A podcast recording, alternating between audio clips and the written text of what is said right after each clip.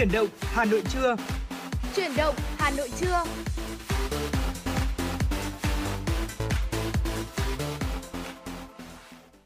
Vâng, Tuấn Kỳ và Quang Minh rất vui khi được quay trở lại cùng với quý vị thính giả trong chương trình Chuyển động Hà Nội trưa ngày hôm nay. Và chương trình của chúng tôi đang được phát sóng trực tiếp trên tần số AM 96 MHz của Đài Phát thanh và Truyền hình Hà Nội và cũng đang được phát trực tuyến trên trang web hanoitv.vn thưa quý vị. Dạ vâng ạ, quý vị và các bạn đừng quên tương tác với chúng tôi những ờ, người thực hiện chương trình truyền động Hà Nội qua số điện thoại quen thuộc của chương trình là 024 3773 6688 hoặc fanpage truyền động Hà Nội FM96. Nếu quý vị và các bạn bỏ lỡ những khung phát sóng của chúng tôi thì cũng có thể nghe lại các số của chúng tôi trên ờ, nền tảng Podcast trên Apple Store và ứng dụng Spotify thưa quý vị. Vâng và không biết là anh anh Quang Minh đã nghe một cái thông tin về cái chương trình táo quân năm nay chưa? Ừ, tôi thì tôi cũng không uh, theo dõi nhiều lắm tuy nhiên thì tôi cũng có nghe được rằng là hình như là có một cái sự thay đổi nào đó đến từ phía ở uh, ờ, những cái diễn viên phải không ạ? Đúng rồi và năm nay thì rất là buồn khi mà nghệ sĩ ưu tú Xuân Bắc và nghệ sĩ nhân dân Công Lý sẽ không tham gia vào vai trò là Nam Tào và Bắc Đầu nữa. Ừ. Và đây là một cái sự khá nối tiếc với tôi vì đây là hai nghệ sĩ mà gắn liền với tuổi thơ của tôi rất là nhiều. Dạ vâng Đấy, ạ. từ những uh, cái, cái bộ phim này hay các tiểu phẩm hài này thì uh, Xuân thì uh, hai người người nghệ sĩ này đã khiến tạo ra biết bao cảm xúc cho khán giả trong suốt từ những năm 2003 đến nay đúng không? Tức là đúng rất ừ. lâu rồi là gần là gần 20 năm rồi, gần dạ 20 vâng năm táo quân rồi, nó là ngót 20 năm rồi, còn đúng một năm nữa thôi. Đấy, tuy nhiên là năm nay thì hai người nghệ sĩ này là không thể nào mà có thể tham gia với chúng ta được đấy ừ. thì ờ, phải nói rằng là nhưng tuy nhiên thì đã có hai người nghệ sĩ gọi là trẻ hơn đã tham gia vào cái công cuộc ờ, đóng táo quân này đó chính là Đỗ Duy Nam và Trung Ruồi đó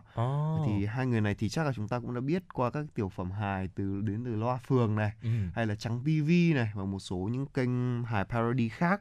thì cũng đã tham và ngoài ra hai nghệ sĩ này cũng tham gia đóng một số phim truyền hình nữa ừ, đúng không ạ? Dạ vâng ạ. Vậy thì ngày hôm nay thì hãy cùng à, Quang Minh và Tuấn Kỳ chúng ta hãy cùng tìm hiểu xem là hai uh, diễn viên mới của chương trình Táo Quân năm nay uh, Duy Nam và Trung Ruồi họ là ai và họ ờ, đã có những cái tác phẩm gì thưa quý vị. Uh, Duy Nam thì sinh năm 1990 thưa quý vị, Trung Ruồi sinh năm 1993 và sẽ thay thế vị trí của Xuân Bắc và Công Lý như là thông tin Tuấn Kỳ vừa chia sẻ trong chương trình Táo Quân năm 2022. Uh, trước khi được giao vai diễn quan trọng thì họ từng tham gia Táo Quân nhiều mùa trước và tung hứng cùng nhau trên sân khấu thưa quý vị. Duy Nam thì tốt nghiệp thủ khoa Đại học Sân khấu Điện ảnh Hà Nội, sau đó về công tác tại nhà hát tuổi trẻ. Nam diễn viên thì từng chia sẻ những ngày đầu làm nghề đầy khó khăn. Khi ấy thì anh không có vai và chật vật với gánh nặng cơm áo gạo tiền và định hướng về quê lập nghiệp. À, với lời khuyên từ nghệ sĩ Chế Trung thì Duy Nam tham gia casting cho vai đôn sứt trong vở kịch là Lời thề thứ 9 của Lưu Quang Vũ và được chọn. Sau này thì tác phẩm uh, giành huy chương vàng tại Liên hoan sân khấu vào năm 2013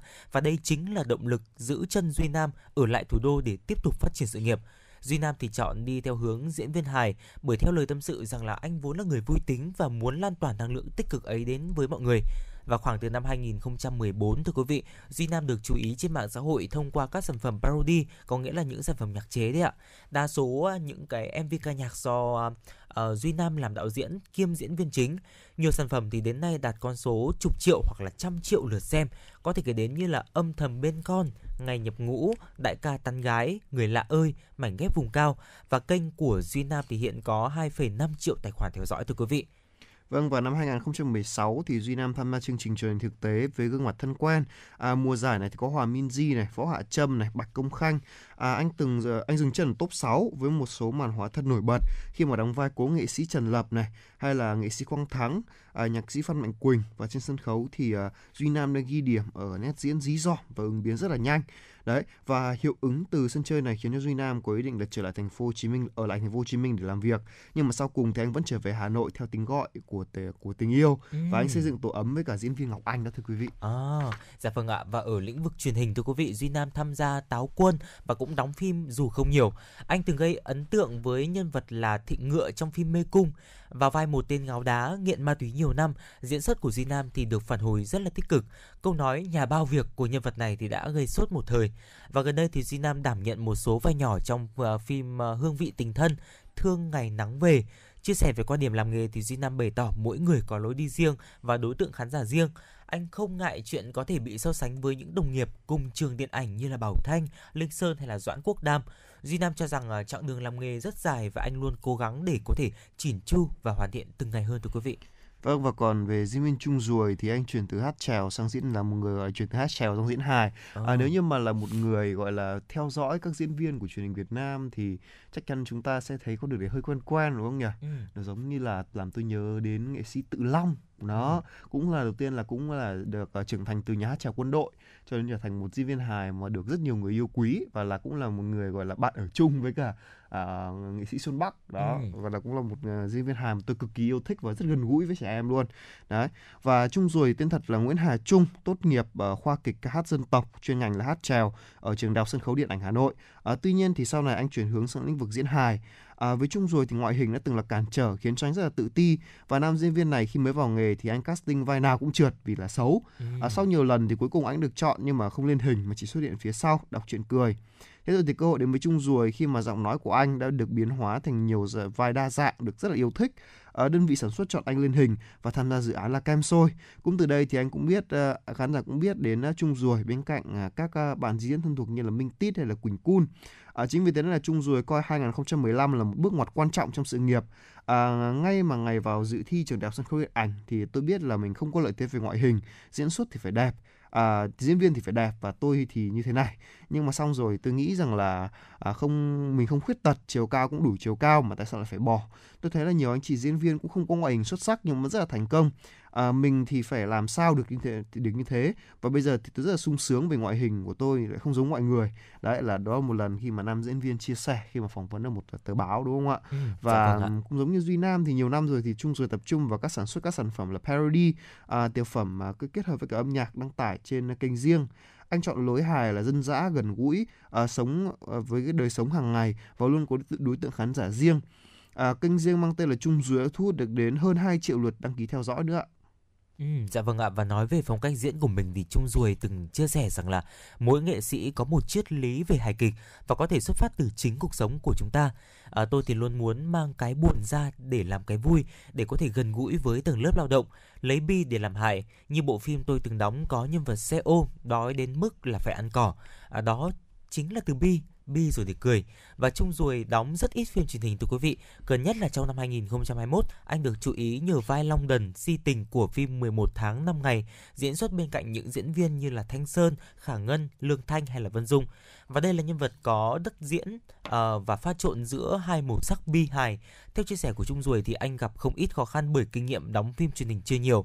và uh, cũng như chia sẻ rằng là uh, năm nay thì sẽ có một cái sự kết hợp của hai diễn viên uh, trước khi được giao vai Nam Tào và bắt đầu trước đây. Và Duy Nam và Trung duồi thì không phải bộ đôi theo kiểu là cặp bài trùng thưa quý vị. Song hai diễn viên thì đã kết hợp nhiều lần trong những cái tiểu phẩm hay là phim hài. Tính riêng chương trình Táo Quân thì họ được bắt cặp với nhau khoảng từ năm 2018 vào vai con ông cháu cha trên thiên đình. À, tuy nhiên thì ấn tượng hơn cả có lẽ là nhân vật ờ, Phó Thiên Lôi trong Táo Quân 2019 hai nhân vật này thì từng trộm đồ đóng giả Nam Tào và Bắc Đầu. Sau đó thì họ có màn tấu hài với Táo Giao thông Tự Long Táo Kinh tế Quang Thắng và khẩu hiệu của hai Phó Thiên Lôi là quyết không tham nhũng vặt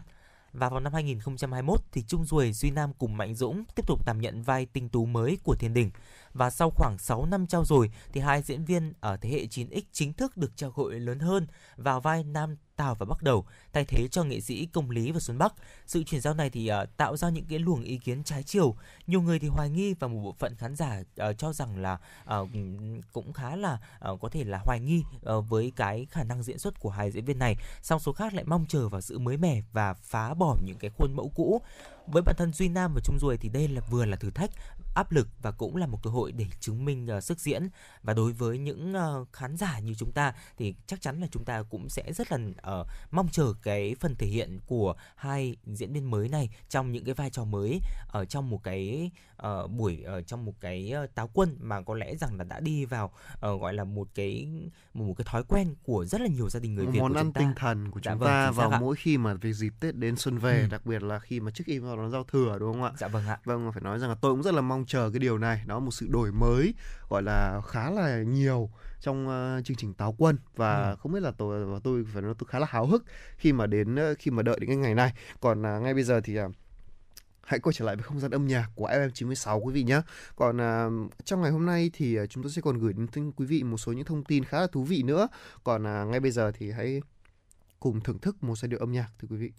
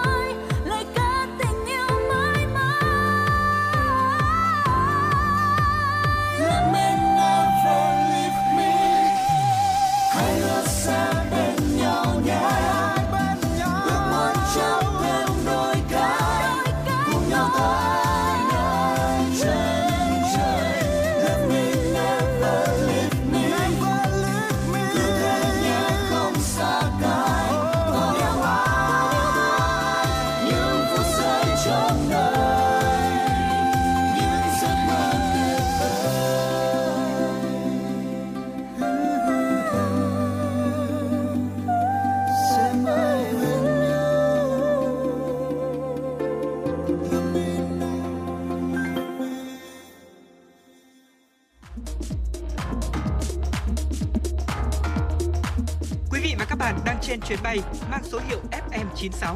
Hãy thư giãn, chúng tôi sẽ cùng bạn trên mọi cung đường. Hãy giữ sóng và tương tác với chúng tôi theo số điện thoại 024 3773 6688.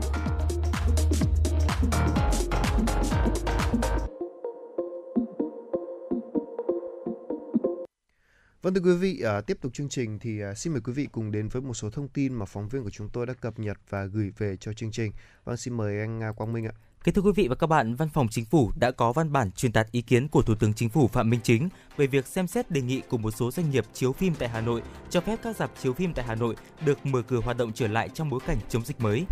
Về việc này, Thủ tướng Chính phủ Phạm Minh Chính có ý kiến như sau. Bộ Văn hóa, Thể thao và Du lịch chủ trì phối hợp với Bộ Y tế và các cơ quan liên quan nghiên cứu, chỉ đạo xử lý việc mở cửa trở lại các rạp chiếu phim trên toàn quốc, đảm bảo thống nhất, phù hợp với tình hình dịch COVID-19 tại Việt Nam.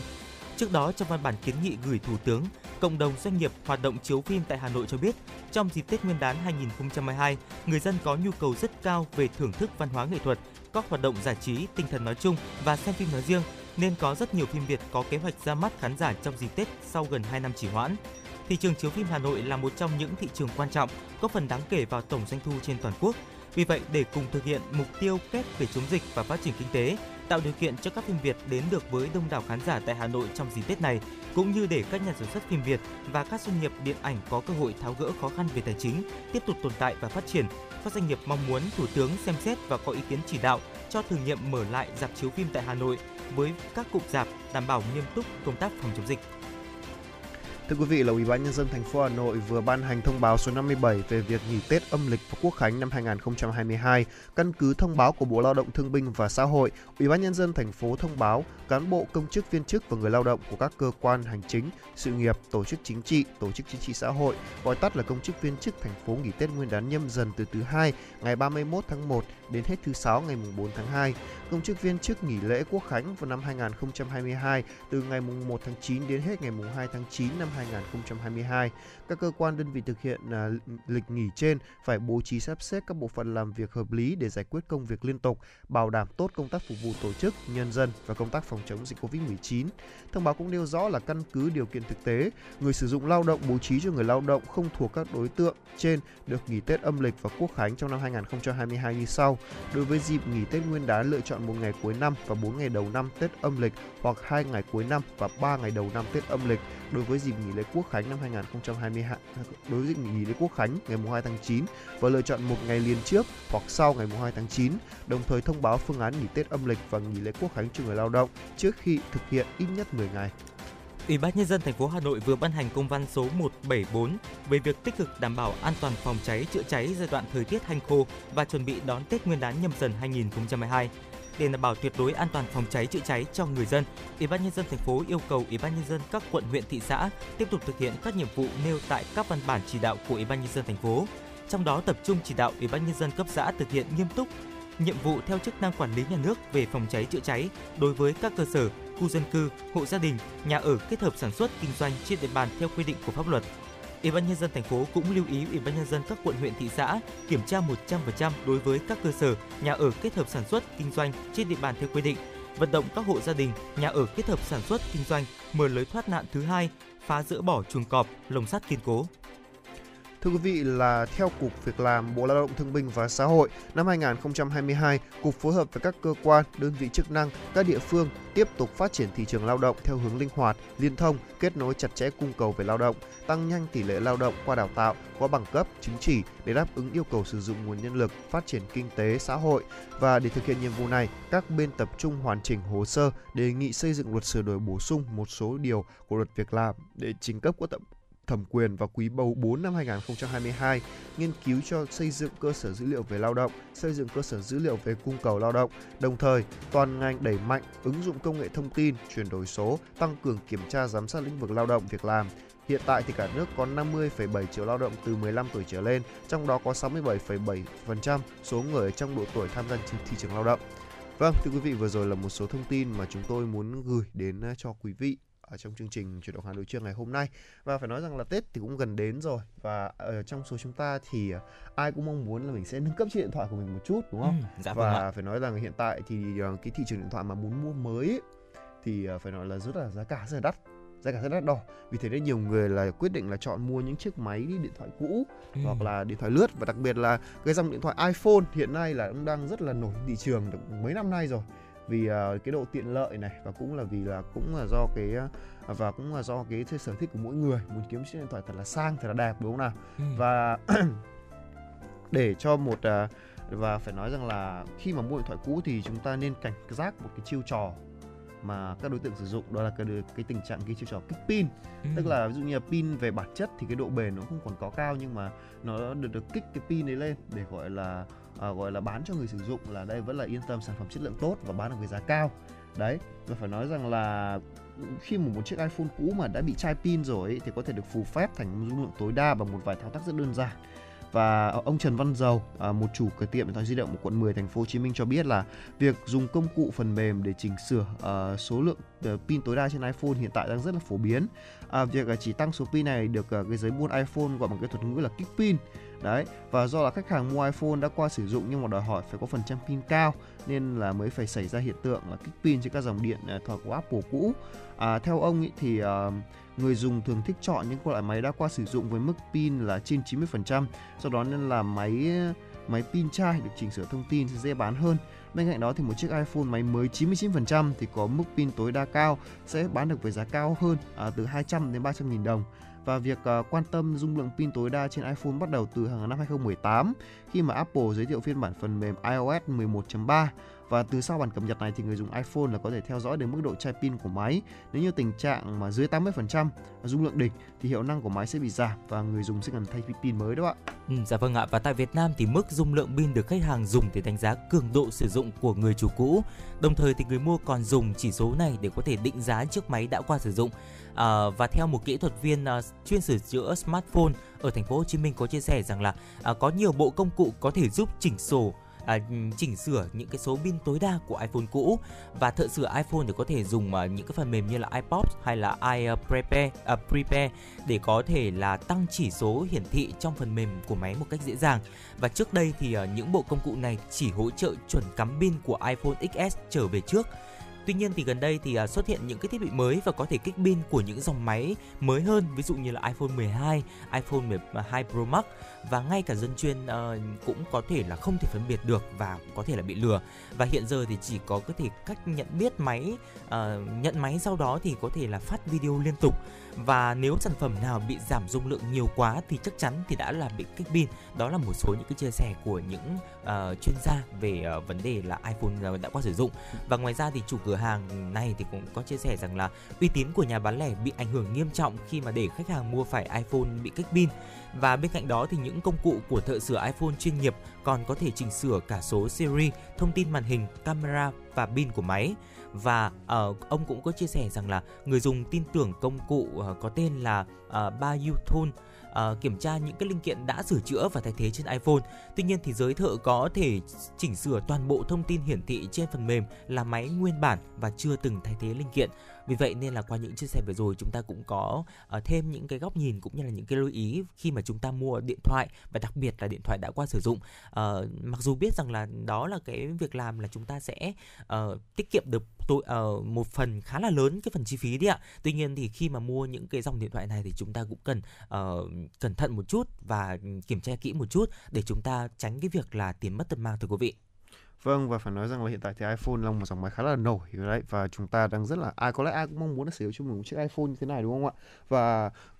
chắc chắn rằng là cái việc mà iPhone bị kích pin ấy, thì đấy như chúng tôi đã từng đã chia sẻ đấy là đã tăng giá từ 200 300 nghìn đồng cũng là khoản tiền không nhỏ đấy và phải nói rằng là nếu như mà quý vị mà mua muốn mua điện thoại iPhone kể cả là mới nguyên hay là đã dùng lướt hay là gọi là đã mua cũ thì hãy chọn những cái địa điểm uy tín để có thể đảm bảo là đấy chất từ chất lượng sản phẩm cho đến cái giá thành là phải chăng hợp với túi tiền để từ đấy chúng ta có một cái điện thoại mới để chơi Tết chẳng hạn. Đó vâng và vừa rồi là một số chia sẻ của chúng tôi. Và ngay bây giờ quay trở lại một chút với cả không gian âm nhạc. À, một à, ca khúc đến từ à, ca sĩ đến từ giọng ca của Nguyễn Ngọc Anh. Xin mời quý vị cùng à, thưởng thức ạ.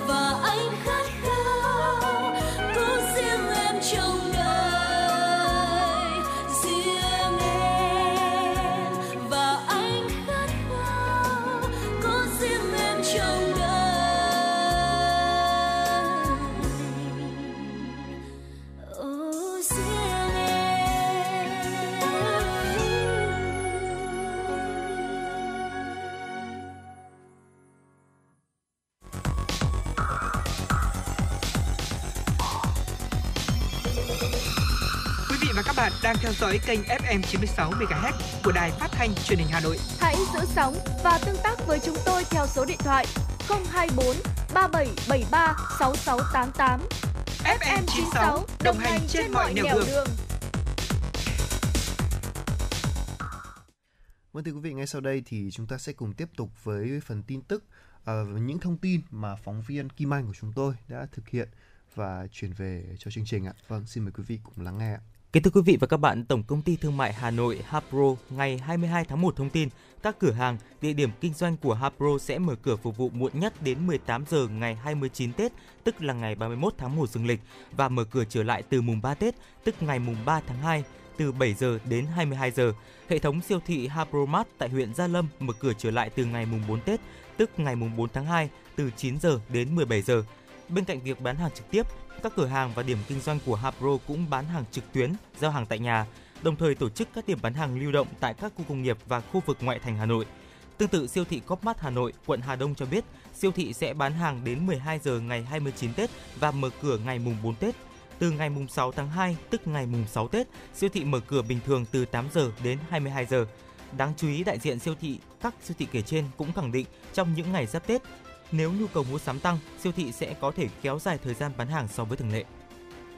Thưa quý vị, tính đến 16 giờ ngày cuối cùng của đợt lấy nước thứ hai, thành phố Hà Nội và 10 tỉnh thuộc khu vực Trung Du và Đồng bằng Bắc Bộ đã cung cấp cho gần 80% diện tích gieo cấy mùa xuân, vụ xuân 2022. Đợt lấy nước thứ ba sẽ bắt đầu từ ngày 13 tháng 2 năm 2022. Tổng cục Thủy lợi cho biết là trong ngày cuối cùng của đợt điều tiết nước thứ hai, Tập đoàn Điện lực Việt Nam đã tiết giảm lượng nước hồ thủy điện bổ sung cho các uh, sông Hồng, Đà, Đuống Tính đến 16 giờ ngày 22 tháng 1 thì mực nước trung bình tại trạm thủy văn Hà Nội, đoạn qua cầu Long Biên, quận Long Biên đạt 1,76 m, à, mức đạt cao nhất là 1,96 m lúc à, qua 13 giờ đến 14 giờ. À, kết hợp lượng mưa và vận hành công trình lấy à, nước nước sông 11 tỉnh thành phố thuộc khu vực Trung Du và Đồng bằng Bắc Bộ tính đến 16 giờ ngày 22 tháng 1 đã cung cấp đầy đủ à, nước cho 403.422 ha, đạt 79,64% diện tích gieo cấy vụ xuân 2022. Trong đó thì à, tỉnh Thái Bình đã cung cấp đầy đủ cho 96,2% diện tích, à, tỉnh Nam Định là 92,52%, tỉnh Ninh Bình là 90,62%, tỉnh Vĩnh Phúc là 89%, tỉnh Hà Hà Nam là 88,48%, tỉnh Phú Thọ là 81,78% và thành phố Hà Nội đạt 49,89% để cấp đủ nước gieo cấy vụ xuân. Tổng cục Thủy lợi đề nghị là các sở nông nghiệp và phát triển nông thôn, đặc biệt là các tỉnh thành phố Hà Nội, Bắc Ninh, Hải Dương, Hưng Yên chỉ đạo các đơn vị quản lý khai thác công trình thủy lợi vận hành tối đa phương tiện để đưa nước lên ruộng trong thời gian từ đợt 2 và đợt 3 nếu điều kiện nguồn nước cho phép. Quý thính giả thân mến, hưởng ứng chương trình triệu túi an sinh của Trung ương Đoàn, đoàn viên thanh niên trong khối đã chung tay vận động 7.660 túi an sinh túi an sinh có tổng trị giá gần 2 tỷ đồng trao tặng đồng bào chịu ảnh hưởng của dịch bệnh. Tuổi trẻ khối các cơ quan trung ương còn xây mới 5 cầu dân sinh, hỗ trợ sửa chữa 14 km và xây mới 3 km đường giao thông nông thôn, hỗ trợ xây 12 nhà nhân ái, 4 nhà tình nghĩa, bàn giao 10 tuyến thắp sáng đường quê, trồng mới hơn 50.000 cây xanh, hỗ trợ 3.150 thanh thiếu nhi có hoàn cảnh khó khăn. Đoàn khối cũng đã triển khai nhiều chương trình góp phần đảm bảo an sinh xã hội như san sẻ yêu thương, chung tay vượt qua đại dịch, hỗ trợ gần 3 tỷ đồng tặng nhân dân các địa phương. Tuần lễ hồng gửi giọt máu đào tiếp sức đồng bào thắng dịch, thu được gần 1.000 đơn vị máu và khoảng 10,5 tấn gạo. Bên cạnh đó, đoàn khối các cơ quan trung ương tích cực triển khai các phong trào tuổi trẻ sáng tạo, tham gia đảm nhận 502 công trình đề tài nghiên cứu khoa học, đề xuất hơn 22.000 ý tưởng, sáng kiến, Năm qua thì toàn khối đã giới thiệu 3.625 đoàn viên ưu tú để Đảng xem xét kết nạp, trong đó 3.021 đồng chí vinh dự được đứng trong hàng ngũ của Đảng. Thưa quý vị, Trung ương Hội Sinh viên Việt Nam vừa phát động cuộc thi vượt qua nỗi sợ nCoV, cuộc thi dành cho học sinh sinh viên hoặc là nhóm học sinh sinh viên đang học tập tại các trường trung học phổ thông, trung tâm giáo dục nghề nghiệp, giáo dục thường xuyên, các trường đại học, học viện trong và ngoài nước, thanh niên và các đối tượng khác. Người dự thi luyện tập 7 động tác cơ bản của bài tập vượt nỗi sợ nCoV trên nền ca khúc Việt Nam ơi, đánh bay Covid và ghi lại hình ảnh và video clip. Thời gian nhận bài dự thi là từ ngày 20 tháng 1 đến đến ngày 28 tháng 2 năm 2022 22 tại website là là vượt qua covid đoàn thanh niên vn à, những sản phẩm à, hợp lệ sẽ được đăng tải trên trang web của cuộc thi à, vòng chung kết của trung khảo của cuộc thi vượt qua nỗi sợ nCoV sẽ diễn ra vào ngày 13 tháng 12 tháng 3 năm 2022. Ban tổ chức sẽ trao một giải nhất trị giá 30 triệu đồng và bằng khen của Trung ương đoàn cùng nhiều giải thưởng khác. À, lễ tổng kết trao giải cuộc thi dự kiến sẽ được tổ chức vào ngày 27 tháng 3 năm 2022 nhân ngày thể thao Việt Nam. Vâng thưa quý vị vừa rồi là tiếp tục một số thông tin mà phóng viên của chúng tôi đã cập nhật và gửi về cho chương trình. À, tuy nhiên thì có một cái thông tin này nữa mà đã gây cho tiếc thương không chỉ cho giáo hội Phật giáo Việt Nam mà còn là trên cả thế giới. Đó chính là sự ra đi của thiền sư Thích Nhất Hạnh. À, vâng thưa quý vị thì à, phải nói rằng là nếu như mà để nói về nhà nhà sư này thì chắc chỉ tóm gọn bằng một vài chữ như thế này thôi. Cái câu này là do mục sư à, Martin Luther, Martin Luther King là vinh danh thiền sư Thích Nhất Hạnh như là một thánh tông đồ của hòa bình và bất bạo động. Đó, à, khi mà năm 1967 thì à, mục sư này đã đề, đề cử à, giải Nobel hòa bình cho thiền thiền sư Thích Nhất Hạnh và trong 40 năm sống xa quê hương ấy, thì uh, thiền sư là một trong những người tiên phong mang lại đạo bụt, đặc biệt là pháp môn chánh niệm đến với xã hội phương Tây và góp phần xây dựng một cộng đồng Phật giáo à, dấn thân cho thế kỷ 21 với gần 1.250 đệ tử xuất gia và hàng triệu đệ tử tại gia và hàng trăm triệu độc giả trên khắp à, năm châu bốn bề đúng không ạ? Vâng và để hay chúng ngày hôm nay thì có thể là cũng một số người cũng đã biết thông tin này nhưng mà vẫn chưa thể biết rõ được về uh, tiểu sử của thiền sư Thích Nhất Hạnh thì ngay bây giờ hãy để cho Tuấn Kỳ và Quang Minh sẽ chia sẻ thêm về tiểu sử của vị thiền sư này. Dạ vâng, kính thưa quý vị và các bạn, thiền sư Thích Nhất Hạnh, thế danh là Nguyễn Xuân Bảo, sinh năm Bính Dần năm 1926 tại làng Thành Trung, huyện Quảng Điền, Thừa Thiên Huế. Ngài là con kế út trong gia đình có 6 anh chị em, cha là cụ ông Nguyễn Đình Phúc, mẹ là cụ bà Trần Thị Dĩ. Năm 1942, Ngài xuất gia tại Tổ đình Từ Hiếu với thiền sư Thanh Quý Chân Thật, được ban pháp danh Trừng Quang. Tháng 9 năm 1945, Ngài thọ giới sa di với bổn sư và được ban pháp tự Phùng Xuân. Năm 1947, Ngài theo học Phật học đường báo báo quốc ở Huế. Năm 1949, Ngài rời Huế vào Sài Gòn tiếp tục tu học, bắt đầu sự nghiệp sáng tác với pháp hiệu Thích Nhất Hạnh, một trong nhiều bút hiệu của thiền sư. Đồng sáng lập chùa Ấn Quang làm giáo thọ Phật học đường Việt Nam. Tháng 10 năm 1951, Ngài thọ giới lớn tại chùa Ấn Quang, Sài Gòn với Hòa Thượng Đường Đầu Thích Đôn Hậu. Năm 1954, Ngài được Tổng hội Phật giáo giao trách nhiệm cải cách giáo dục làm giám học Phật học đường Nam Việt – Năm 1955, Ngài chủ bút Nguyệt San Phật giáo Việt Nam, cơ quan ngôn luận của Tổng hội Phật giáo Việt Nam. Năm 1957, Ngài thành lập Phương Bối Am, Bảo Lộc. Từ năm 1961 đến năm 1963, tham gia nghiên cứu và giảng dạy tại Đại học Princeton và Columbia tại Mỹ, sáng tác đoàn văn Bông Hồng Cải Áo.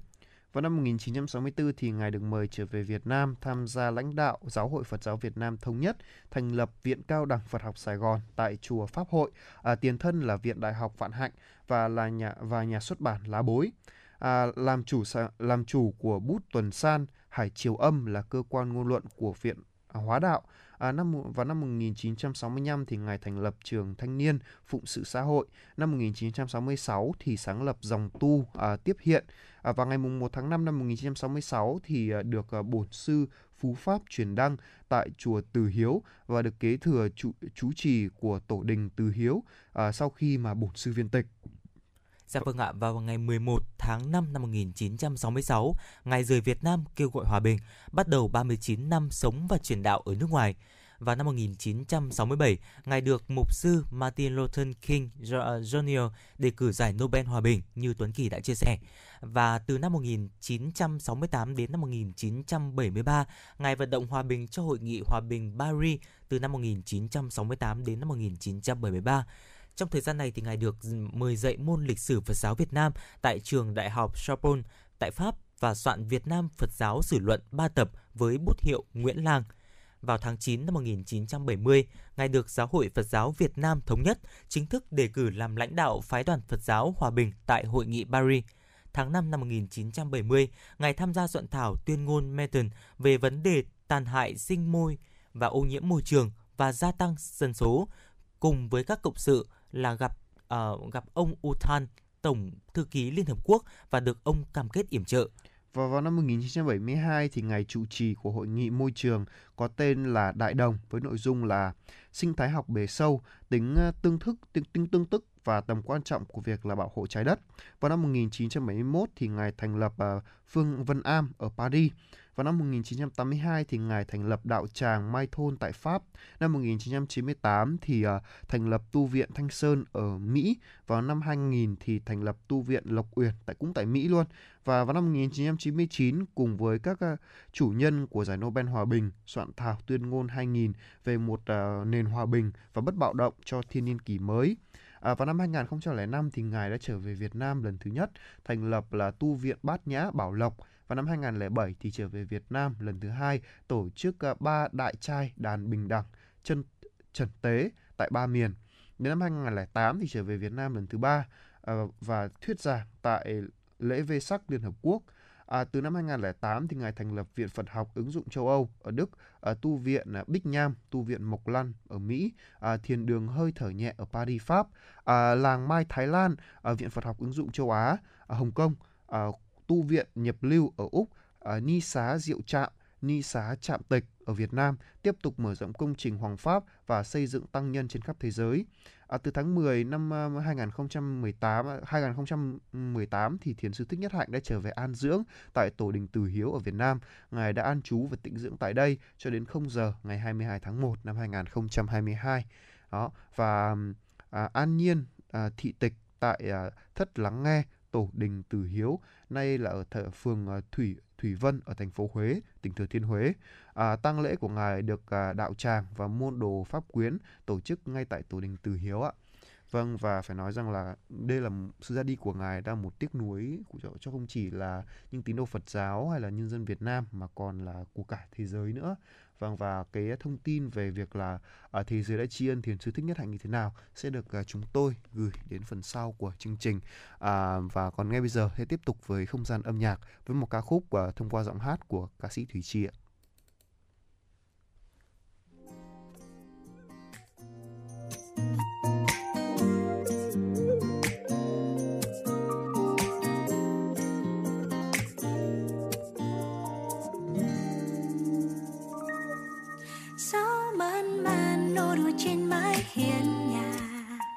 Chuông báo anh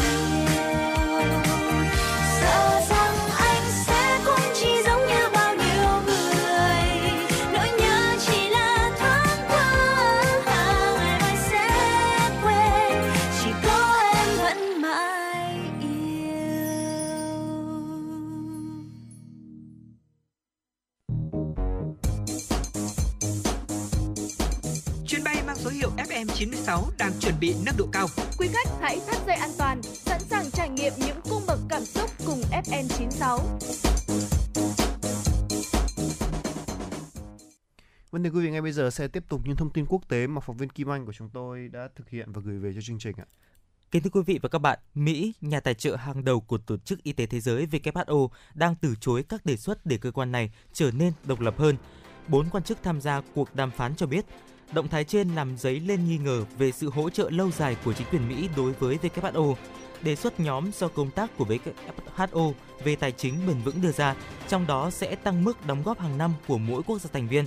Theo một tài liệu của WHO được công bố trực tuyến, kế hoạch này là một phần của quá trình cải cách rộng lớn hơn của WHO sau khi đại dịch COVID-19 hoành hành. Trên thực tế, dịch COVID-19 đã cho thấy những hạn chế về quyền hạn của WHO trong việc can thiệp sớm vào một cuộc khủng hoảng.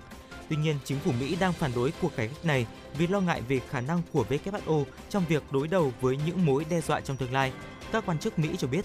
Thay vào đó thì kế hoạch cải tổ này đang thúc đẩy việc thành lập một quỹ riêng do các nhà tài trợ trực tiếp kiểm soát để tài trợ cho việc phòng ngừa và kiểm soát các trường hợp khẩn cấp về y tế. Thưa quý vị, chính quyền và truyền thông Nhật Bản cho biết là một trận động đất với cường độ 6,6 độ đã xảy ra ở phía tây nam nước này vào sáng sớm ngày 22 tháng 1, khiến cho 13 người bị thương. Theo cơ quan khí tượng Nhật Bản, thì à, trận động đất đã gây rung chuyển ở các tỉnh là Oita và Miyazaki đã được xếp hạng ở mức 5 cộng. À, từ à, tại Nhật Bản thì à, thang cường độ địa chấn có cấp độ tối đa là 7, 13 người bị thương ở các khu vực gần đó, trong đó có hai người ở độ tuổi 80 bị thương nặng. báo Yomiuri đã dẫn lời chính quyền địa phương. À, Đài phát thanh và truyền hình công cộng Nhật Bản cho biết là nhiều báo cáo về thiệt hại đối với các tòa nhà, đường ống nước và đường xá đã được xác nhận. Trận động đất đã làm vỡ đường ống nước tại các mặt phố, khiến cho một số bức tường bị phá đổ cũng đã bị sụp đổ. Ở cơ quan quản lý hạt nhân Nhật Bản cho biết là không có bất thường nào được báo cáo tại nhà máy điện hạt nhân Ikata do công ty Shikoku Electric Power vận hành hoặc là nhà máy Sendai do Kyu hay Kyushu Electronic Power điều hành ở khu vực miền Nam Nhật Bản. Một thông tin liên quan đến tình hình Covid-19 tại Thái Lan thưa quý vị. Bộ Y tế Thái Lan cho biết 97% số ca nhiễm mới từ những người nhập cảnh được ghi nhận từ ngày 11 đến ngày 17 tháng 1 là do biến thể Omicron. Biến thể này cũng chiếm tới 80% số ca lây nhiễm trong cộng đồng, còn lại là các ca lây nhiễm biến thể Delta. Với tốc độ lây lan hiện nay, Bộ Y tế Thái Lan cho rằng đến cuối tháng 1 này, từ 97 đến 98% số ca nhiễm mới theo ngày tại Thái Lan là do biến thể Omicron và biến thể Delta sẽ dần biến mất. Bộ Y tế Thái Lan cũng cho biết, kết quả nghiên cứu cho thấy những ca nhiễm Omicron thường có các triệu chứng nhẹ hơn, nên dù số ca nhiễm mới tăng nhưng số lượng bệnh nhân nhiễm COVID-19 nặng đang ổn định và tỷ lệ tử vong nói chung thấp hơn so với biến thể Delta.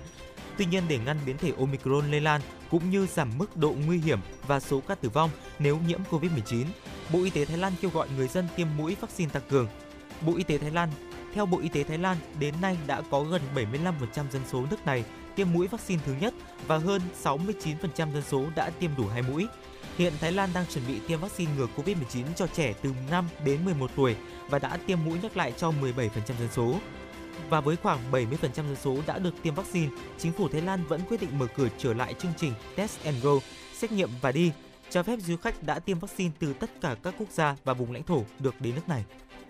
Thưa quý vị là ngày hôm qua, một cuộc giao tranh đã diễn ra trong ngày thứ ba giữa chiến binh IS và lực lượng à, người Kurd ở Syria sau khi IS tấn công nhà tù của các chiến binh thánh chiến. Ở vụ tấn công nhà tù nói trên đã khiến gần 90 người tử vong. Ở cuộc tấn công vào nhà tù Quayran ở phía đông bắc thành phố Hasake là một trong những cuộc tấn công bạo lực nghiêm trọng nhất của IS kể từ khi nhóm này bị đánh bại ở Syria gần 3 năm trước. Các chiến binh IS đã thu giữ vũ khí mà họ tìm thấy trong trại giam và giải thoát một số chiến binh IS đồng bọn. Hàng trăm tù nhân thánh chiến đã bị bắt lại nhưng hàng chục người được cho là đã tẩu thoát. À, với sự hỗ trợ từ máy bay trên không của lực lượng liên quân do Mỹ dẫn đầu, lực lượng an ninh người Kurd đã bao vây nhà tù và chiến đấu để giành quyền kiểm soát khu vực lân cận, nơi các chiến binh IS đã sử dụng làm vùng đệm cho cuộc tấn công của nhóm này. Người dân đã sơ tán khỏi những khu dân cư vùng ở Quayran và các gia đình đã phải trốn chạy trong ngày thứ ba liên tiếp trong cái lạnh của mùa đông khắc nghiệt khi mà lực lượng người Kurd đã tiến, Kurd đã tiến công vào các mục tiêu của IS.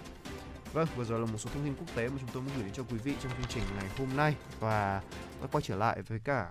những ờ, với cả thông, những thông tin về uh, những lời tri ân thế giới gửi đến cho thiền sư thích nhất hạnh thì ngay bây giờ hãy để cho Tuấn Kỳ và anh Quang Minh sẽ gửi đến à, cho quý vị ngay ngay sau đây ạ. Dạ vâng, kính thưa quý vị và các bạn, khi đưa tin về sự ra đi của thiền sư Thích Nhất Hạnh thì hãng tin AFP ca ngợi ông mang chánh niệm tới phương Tây và đã giúp thay đổi cuộc đời của nhiều người. Bên cạnh đó thì thượng nghị sĩ Mỹ là Mazio Horono ngày hôm qua đã đăng tải trên Twitter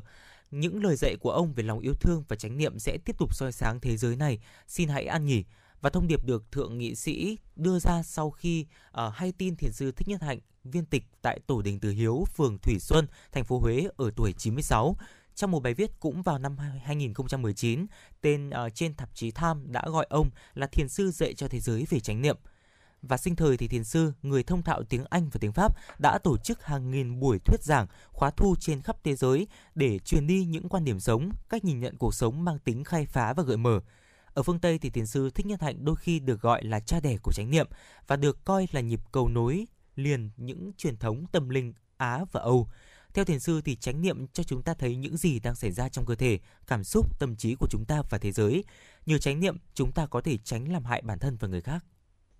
Vâng và phải nói rằng là tiếp theo đó là ông à, Ron Funches là diễn viên và là nhà văn người Mỹ đã viết trên Twitter là những truyền thụ của thiền sư về chánh niệm đã thay đổi cuộc đời trên con đường của tôi. Cảm ơn ngài về tất cả. Bà Marie Damour là đại diện lâm thời của phái đoàn Mỹ tại Việt Nam hôm nay cũng đã gửi lời chia buồn sâu sắc trước sự viên tịch của thiền sư Thích Nhất Hạnh. Ở trong hơn 60 năm qua thì thiền sư Thích Nhất Hạnh là một người thầy, nhà lãnh đạo tinh thần được yêu mến và là nhà hoạt động không mệt mỏi vì hòa bình cho đất nước của mình và trên khắp thế giới. À, những lời dạy của ông, đặc biệt là việc đưa chánh niệm vào cuộc sống hàng ngày đã làm cho phong phú thêm cuộc sống của nhiều người Mỹ. À, bà Damore đã viết và đại diện lâm thời Mỹ cho rằng là thiền sư Thích Nhất Hạnh sẽ được nhớ đến như một trong những nhà lãnh đạo tôn giáo nổi bật có sức ảnh hưởng lớn nhất trên thế giới. Thông qua những lời dạy và các tác phẩm văn chương của ông, di sản của ông sẽ còn lưu truyền mãi cho các thế hệ mai sau, bà nhấn mạnh.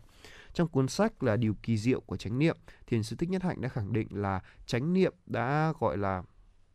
đã cứu sống ông trong cái giai đoạn à, trầm cảm nặng nề sau cái chết của mẹ và thông qua và theo bình luận của của bình luận viên uh, Sylvia Thompson của Irish Times thì thông điệp của thiền sư là đơn giản nhưng mà sâu sắc. Thông qua nhận thức về à, hơi thở của chúng ta và những hành động nhỏ trong cuộc sống hàng ngày ta có thể biến đổi và chữa lành cuộc sống và hòa đồng với những người khác trong tình yêu thương cũng như là lòng trắc ẩn. Bà viết trong một bài bình luận vào hồi năm 2012 À, Thiền sư Thích Nhất Hạnh luôn là tác giả của là tác giả của hơn 100 cuốn sách và trong đó thì hướng dẫn mọi người cách tìm thấy bình yên mà ông luôn hiện hữu trong mọi khoảnh khắc cuộc sống. À, thầy dạy chúng tôi là sống mọi khoảnh khắc một cách có ý thức, biết ơn những điều tốt đẹp và giải quyết những khó khăn mà chúng tôi đã gặp phải trong chính bản thân mình hay kể cả cả thế giới bên ngoài. Theo Sơ Gina, một trong năm tu sĩ và và nữ tu và tu sĩ từng đồng hành cùng với thiền sư Thích Nhất Hạnh trong chuyến thăm Anh và Ireland vào hồi năm 2012 cho hay. Dạ vâng ạ, và trong một khóa tu do thiền sư hướng dẫn tại Mỹ thì bác sĩ John Kabat-Zinn lần đầu tiên nhận ra mối tương quan của chánh niệm trong điều trị các bệnh mạng tính. Sau này thì Kabat-Zinn đã đưa những lời dạy của thiền sư vào khóa học giảm căng thẳng dựa trên chánh niệm của ông. Khóa học này mở uh, trở nên nổi tiếng và hiện được áp dụng ở hàng nghìn bệnh viện và trung tâm y tế trên khắp thế giới. Nhiều người nổi tiếng toàn cầu cũng chịu ảnh hưởng bởi những quan điểm sống và thế giới của thiền sư. À, tỷ phú truyền thông Mỹ Oprah uh, Winfrey đã từng có cơ hội phỏng vấn thiền sư và nói rằng ông đã tác động sâu sắc đến suy nghĩ của bà. Bên cạnh đó thì uh, Christiana Figueres, cựu thư ký điều hành của Công ước Khung Liên Hợp Quốc về biến đổi khí hậu, hồi năm 2016 chia sẻ rằng là bà khó lòng thúc đẩy thông qua thỏa thuận Paris về biến đổi khí hậu thành công nếu không có những lời dạy của thiền sư Thích Nhất Hạnh đồng hành. Cuộc đời của thiền sư Thích Nhất Hạnh còn gắn liền với những hoạt động vì hòa bình và sau khi gặp thiền sư năm 1966, nhà hoạt động nổi tiếng Mỹ Martin Luther King ờ, Jr. đã lên tiếng phản đối mạnh mẽ chiến tranh Việt Nam và um, ông đã phát biểu rằng là tôi không biết có ai xứng đáng với giải Nobel hòa bình hơn là nhà sư Phật giáo hiền lành đến từ Việt Nam mục sư người Mỹ viết trong thư đề cử của thiền sư cho giải Nobel Hòa bình vào năm 1967 và những ý tưởng của ông ấy về hòa bình nếu được áp dụng sẽ tạo động lực cho chủ nghĩa đại đại đoàn kết, uh, đại kết và cho tình anh em thế giới cho toàn nhân loại thưa quý vị. Và theo Peter Fan là giảng viên khoa thần kinh học và nghiên cứu tôn giáo thuộc Đại học Georgetown của Mỹ cho biết là ông đã biết ơn cho những nỗ lực vì hòa bình và công lý của thiền sư cũng như là những hướng dẫn tinh thần của ông đối với hàng triệu người thuộc các tôn giáo khác nhau. À, những lời dạy và bài viết của thiền sư thích nhất hạnh xem mãi là một nguồn thông một nguồn thông tin trí tuệ mang đến cái nhìn sâu sắc không chỉ cho những người bình thường mà còn cho cả các học giả tôn giáo hay là nhà thần học thuộc mọi tín ngưỡng À, và năm 2003 thì thiền sư Thích Nhất Hạnh đã tổ chức các khóa tu thiền 3 tuần cho những người Israel và người Palestine để hòa giải, khuyến khích họ lắng nghe và học hỏi lẫn nhau tại làng Mai, tu viện của ông ở miền Nam nước Pháp. Và họ không nói chuyện với nhau chứ đừng nói gì đến nhìn nhau, phải mất 3 tuần để tự chuyển hóa và chữa lành thiền sư cho hay và thêm uh, chìa khóa hòa giải là lắng nghe bằng lòng từ bi lắng nghe bằng lòng từ bi để giúp đối phương bớt khổ đau. Và nếu nhận ra là người khác cũng như mình thì chúng ta không còn tức giận họ nữa. Năm 2008 thì thiền sư nói rằng là chiến tranh Iraq là kết quả của một nỗi sợ hãi, hiểu lầm và bạo lực, tự nuôi sống chính nó. Chúng tôi hiểu, biết rất rõ là bằng máy bay và súng đạn và bom mìn thì không thể nào mà xóa bỏ nhận thức sai lầm. Chỉ có lời nói bác ái và lắng nghe bằng lòng từ bi thì mới có thể à, giúp mọi người sửa chữa điều đó. Nhưng mà các lãnh đạo đã không được đào tạo với cái tư tưởng đó. Họ chỉ dựa vào lực lượng vũ trang để loại bỏ khủng bố, theo ông chia sẻ. À, năm 2015 thì thiền sư được trao giải là Hòa bình trên trái đất, giải thưởng thường niên của Thiên Chúa giáo toàn cầu và ông là người dành cả cuộc đời để à, dạy cho sự nghiệp của và công lý và của sinh nghiệp hòa bình và công lý. À, theo chứng thư của giám mục Martin Amos trao cho thiền sư đã có đoạn viết như vậy ạ. Dạ vâng ạ, bên cạnh đó thì chúng ta cũng có rất nhiều những lời chia sẻ, những lời tri ân của những nhân vật nổi tiếng trên thế giới và những hãng thông tấn ở trên thế giới và chúng tôi cũng sẽ gửi đến quý vị thính giả trong những phần sau của chương trình. Còn bây giờ để tiếp nối chương trình thì xin mời quý vị thính giả cùng đến với uh, không gian âm nhạc của FM96. Ngay lúc này thì Tuấn Kỳ cũng đã nhận được một yêu cầu của một vị thính giả qua fanpage của chương trình xin mời Tuấn Kỳ ạ. Vâng và một bạn à, khán giả à bạn thính giả cũng đã à, yêu cầu ca khúc là cơn mưa băng giá và gửi về cho một à, người bạn trai của mình. Tôi nghĩ là bạn này thì cũng đang có một chút gọi là nhớ nhung, người yêu hay cái gì đó đây. Thì vâng và tôi xin sẽ phục vụ bạn và anh Quang Minh cùng với quý vị thính giả nữa ca khúc này, cơn mưa băng giá qua giọng ca của Bằng Kiều ạ.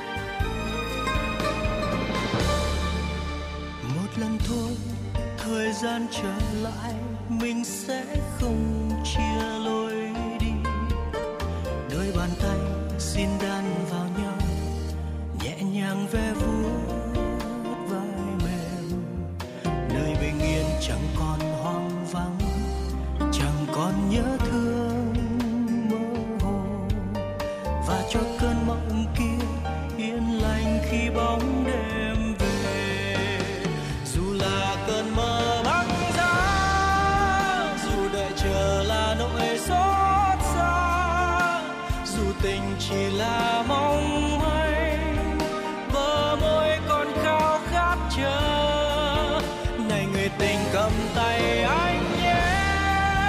dù đời này bao nhiêu bão giông để được nằm kề bên em mưa sẽ thôi rơi con đường xưa cũng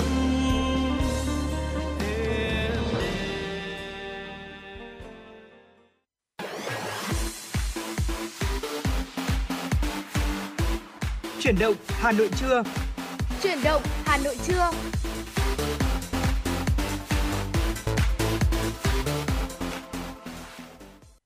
Quý vị thính giả thân mến, bây giờ là 11 giờ ngày 23 tháng 1 năm 2022. Truyền động Hà Nội trưa của chúng tôi đang được phát sóng trực tuyến trên trang web hanoitv.vn và tần số 96 MHz của Đài Phát thanh và Truyền hình Hà Nội. Tiếp theo chương trình là những tin tức đáng chú ý. Vâng thưa quý vị, ngay bây giờ sẽ là một số thông tin mà phóng viên của chúng tôi đã cập nhật và gửi về cho chương trình. Xin mời quý vị thính giả cùng lắng nghe. Thưa quý vị, tối qua tại Nhà hát lớn Hà Nội thì Ủy ban Nhà nước về người Việt Nam ở nước ngoài, Bộ Ngoại giao đã tổ chức chương trình Xuân quê hương năm 2022. Tham dự sự kiện có Ủy viên Bộ Chính trị, Chủ tịch nước Nguyễn Xuân Phúc và phu nhân, Ủy viên Bộ Chính trị, Phó Thủ tướng Thường trực Chính phủ Phạm Bình Minh, Bí thư Trung ương Đảng, Chủ tịch Ủy ban Trung ương Mặt trận Tổ quốc Việt Nam Đỗ Văn Chiến, Bí thư Trung ương Đảng, Trưởng ban Dân vận Trung ương Bùi Thị Minh Hoài và các đồng chí Ủy viên Trung ương Đảng, lãnh đạo các ban, bộ, ngành Trung ương và một số địa phương cùng hơn 350 kiều bào tham dự trực tiếp và đông đảo đồng bào ta trên toàn thế giới theo dõi qua cầu truyền hình. Phát biểu chúc Tết bà con kiều bào, Chủ tịch nước Nguyễn Xuân Phúc khẳng định Đảng và Nhà nước luôn dành sự quan tâm đối với cộng đồng người Việt Nam ở xa Tổ quốc. Điều này cũng thể hiện qua hai câu thơ Mỗi năm Tết đến xuân về, quê hương đất mẹ để huề mong con. Lòng người dân Việt Nam háo hức chờ đón mùa xuân với niềm hy vọng mới, những hình ảnh bình dị, thắm đượm tình quê hương thôi thúc mỗi người con xa quê trở về đoàn viên, sum họp. Đó là nét đẹp văn hóa truyền thống của người dân tộc Việt Nam ta đã từ ngàn đời sâu lắng trong mỗi người con mang dòng máu Việt. Dù ở bất cứ nơi nào trên thế giới đều luôn nhớ về quê hương như chim có tổ, như người có tông và bất và như chủ tịch à, Hồ Chí Minh đã từng nói, đó là nhân tâm thiên lý, đó là tình nghĩa một nhà. Đề cập về tình hình thế giới trong năm 2021 cùng những khó khăn thách thức dồn dập đất nước phải đối mặt nhất là ảnh hưởng nghiêm trọng của làn sóng dịch Covid-19 lần thứ tư và gần đây là biến chủng mới Omicron khó lường. Chủ tịch nước khẳng định là với tinh thần đoàn kết trên dưới đồng lòng, trong ngoài như một, hành động mạnh mẽ, sáng tạo, chúng ta đã thực hiện nhiệm vụ kép vừa thích ứng linh hoạt, kiểm soát dịch, vừa giữ vững ổn định kinh tế xã hội, đạt được nhiều thành tích. Chủ tịch nước khẳng định công tác về người Việt Nam ở nước ngoài luôn nhận được sự quan tâm đặc biệt của Đảng và Nhà nước, thực thi nhiều quyết sách quan trọng. Muốn chăm lo tốt và hỗ trợ đúng thì phải thường xuyên gần gũi, lắng nghe, thấu hiểu những khó khăn, tâm tư của bà con và quyết tâm thực hiện các biện pháp tháo gỡ phù hợp, thiết thực. Mặt khác, phải quan hệ tốt với các nước, các đối tác để tạo thuận lợi hơn nữa cho bà con sinh sống ổn định, phát triển ở sở tại. Chương trình Xuân quê hương 2022 là nhịp cầu kết nối yêu thương, là điểm hẹn đoàn viên của đồng bào ta ở nước ngoài, hướng tới thời khắc linh thiêng chuyển giao năm cũ và năm mới. Chủ tịch nước mong muốn đồng bào ta ở nước ngoài dù bất kỳ hoàn cảnh nào sẽ luôn giữ vững tinh thần Việt Nam, luôn lạc quan, không nao núng trước khó khăn, thách thức, linh hoạt, sáng tạo và luôn đoàn kết như lời Bác Hồ dạy, lấy đoàn kết mà xoay vần vận mệnh và tin rằng vận mệnh mới tốt sẽ tốt đẹp hơn, nhất định sẽ đến với đất nước trong nhâm dần 2022. Sau khi Chủ tịch nước Nguyễn Xuân Phúc đánh trống khai mừng hội xuân, chương trình Xuân quê hương 2022 được tiếp nối bằng các tiết mục biểu diễn nghệ thuật đặc sắc, ca ngợi truyền thống uống nước nhớ nguồn và khối đại đoàn kết toàn dân tộc. Thưa quý vị là trong chương trình trong khuôn khổ của chương trình Xuân quê hương 2022, sáng ngày hôm qua thì à, Ủy ban Trung ương Mặt trận Tổ quốc Việt Nam đã tổ chức gặp mặt vinh danh tập thể cá nhân kiều bào tiêu biểu năm 2021. Phát biểu tại buổi gặp mặt thì chủ nhiệm Ủy ban Nhà nước về người Việt Nam ở nước ngoài Phạm Quang Hiệu đã khẳng định chương trình ngày hôm nay là dịp đặc biệt và ý nghĩa để cùng nhìn lại một năm 2021 đầy thách thức cũng như là bày tỏ sự cảm ơn và tri ân với những cá nhân tổ chức đã ủng hộ đồng hành cùng đất nước, dân tộc vượt qua khó khăn những năm vừa qua. Tại buổi gặp mặt thì à, nhiều kiều bào đã chia sẻ tâm tư, nguyện vọng và nêu ý kiến về vấn đề làm tốt hơn và phát huy công tác đại đoàn kết dân tộc, phát triển kinh tế xã hội của đất nước. Nguyên Phó Thủ tướng à, Nguyên Phó Thủ tướng Đức gốc Việt là Philip Rosler cho biết là ông cũng rất vui mừng khi trở về Việt Nam trong dịp này và được cảm nhận bầu không khí đón xuân ở khắp mọi nơi. À, bất chấp những khó khăn do đại dịch Covid-19 gây ra, những nỗ lực và sự quan tâm của Đảng và Nhà nước với bà con kiều bào khiến ông cảm thấy thực sự được trở về nhà. À, bà Nguyễn Việt Triều là Ủy viên uh, Liên Hợp Quốc, Hội người Việt Nam tại châu Âu, kiều bào tại Ba Lan có chia sẻ là đại dịch bùng phát à, suốt 2 năm qua khiến cho đường trở về quê hương của kiều bào gặp nhiều trở ngại. À, cũng vì dịch Covid-19 mà chương trình Xuân quê hương 2021 đã phải tổ chức trực tuyến. Năm nay thì à, dù tình hình còn nhiều khó khăn nhưng bằng sự nỗ lực và quyết tâm của Đảng, Nhà nước để đáp ứng sự mong mỏi của cộng đồng người Việt Nam ở nước ngoài, các kiều bào tiêu biểu đã được hội tụ trong bầu không khí ấm áp dịp Tết đến xuân về này. Để tri ân kiều bào trên khắp thế giới, tại cuộc gặp mặt, Ủy ban Trung ương Mặt trận Tổ quốc Việt Nam đã biểu dương 33 tập thể và 45 cá nhân có đóng góp thiết thực cho công tác xây dựng, tập hợp và đoàn kết cộng đồng, tích cực hưởng ứng lời kêu gọi của đoàn chủ tịch Ủy ban Trung ương Mặt trận Tổ quốc Việt Nam tham gia ủng hộ quỹ phòng chống dịch COVID-19 và quỹ vaccine phòng COVID-19. Vâng thưa quý vị, à, trước khi tiếp tục chương trình, xin mời quý vị hãy cùng đến với một giai điệu âm nhạc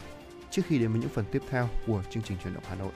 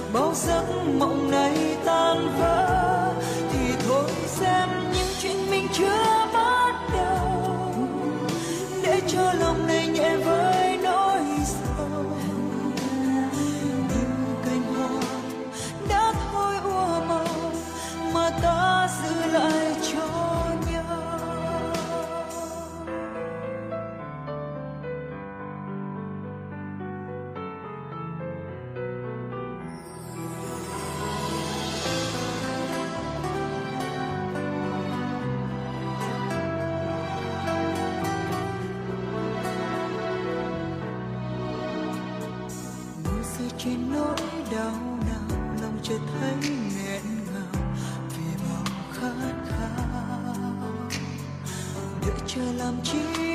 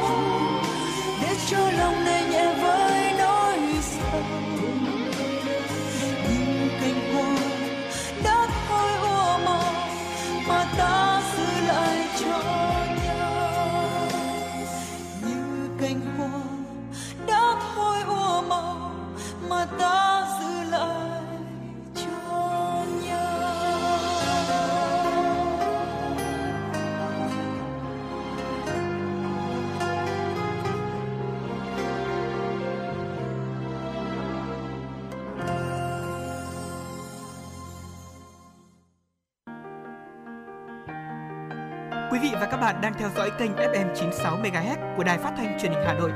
Hãy giữ sóng và tương tác với chúng tôi theo số điện thoại 024 3773 6688. FM 96 đồng hành trên mọi nẻo đường. Thưa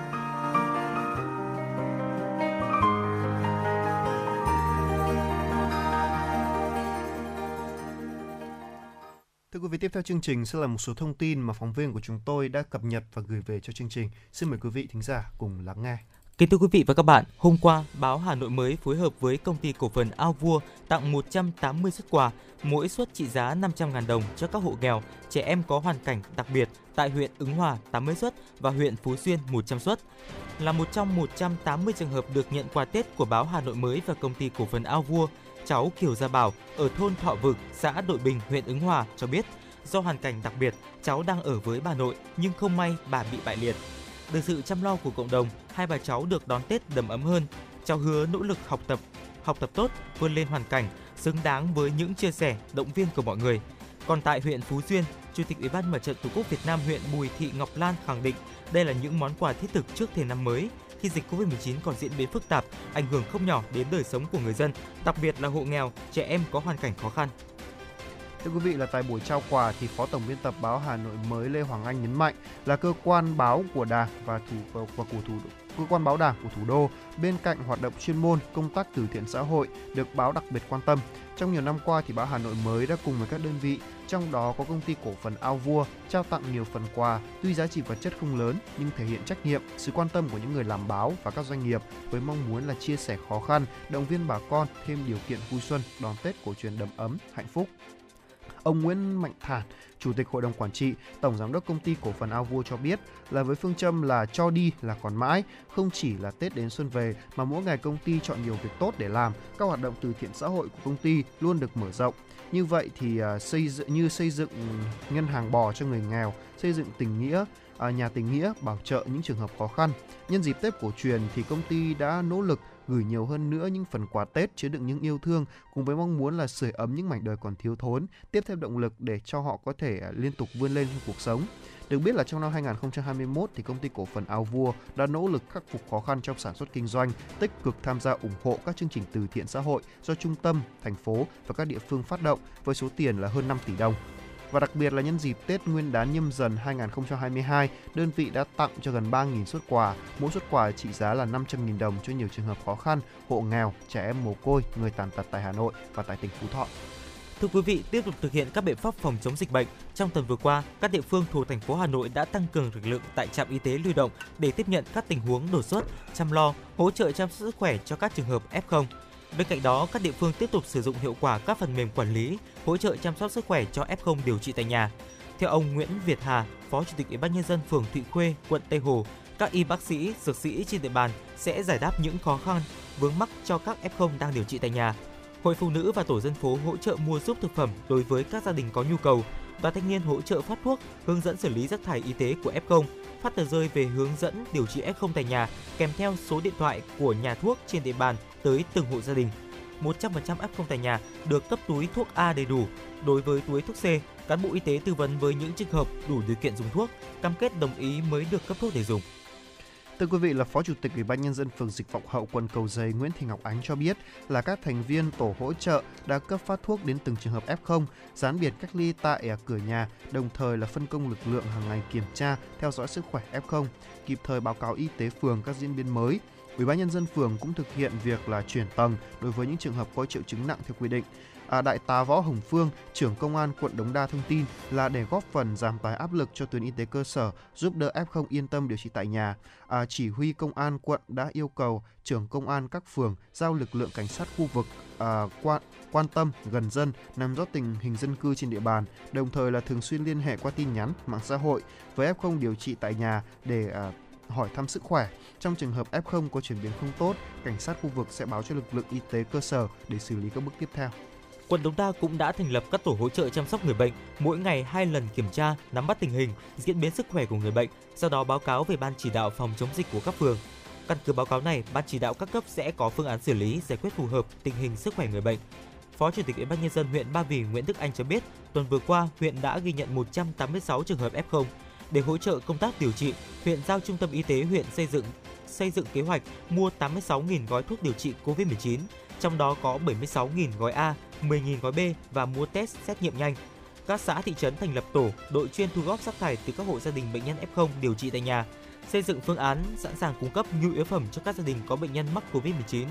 Đặc biệt, để hỗ trợ F0 điều trị tại nhà, 31 phường, xã, thị trấn trên địa bàn huyện đã tạo 1.262 nhóm Zalo với 56.350 hộ gia đình tham gia. Thưa quý vị là tương tự, Ủy ban nhân dân thị xã Sơn Tây cũng yêu cầu là các đơn vị tổ chức tốt việc điều trị F0 tại nhà, tăng cường công tác tuyên truyền, khuyến cáo người dân thực hiện các biện pháp phòng chống dịch. Bên cạnh việc quan tâm chăm sóc các trường hợp F0 tại nhà, các địa phương cũng tập trung lực lượng chăm lo tốt cho các F0 tại các trạm y tế lưu động. Theo Chủ tịch Ủy ban nhân dân phường à, Ngã Tư Sở, quận Đống Đa, Hoàng Mạnh Dũng đã phường đang theo tiếp tục giả soát thần tốc tiêm vaccine để bao phủ cho nhân dân trên địa bàn, đồng thời là đẩy mạnh hơn nữa công tác tuyên truyền, hướng dẫn nâng cao ý thức phòng dịch của nhân dân, à, bảo đảm là người dân được cung cấp đầy đủ thông tin, được tư vấn sức khỏe. Ủy ban nhân dân phường cũng tuyên truyền để người dân có thể tiếp cận với mạng lưới thầy thuốc đồng hành qua đường dây nóng là 1022, yên tâm trong việc là theo dõi sức khỏe của bản thân cũng như là giảm tải cho cán bộ y tế. Vừa rồi là những tin tức đáng chú ý do phóng viên Nguyễn Hằng của chúng tôi vừa thực hiện. Còn bây giờ quay trở lại với không gian âm nhạc của FM96. Xin mời quý vị thính giả cùng lắng nghe ca khúc Gửi gió cho mây ngàn bay qua tiếng hát của nam ca sĩ Tùng Dương.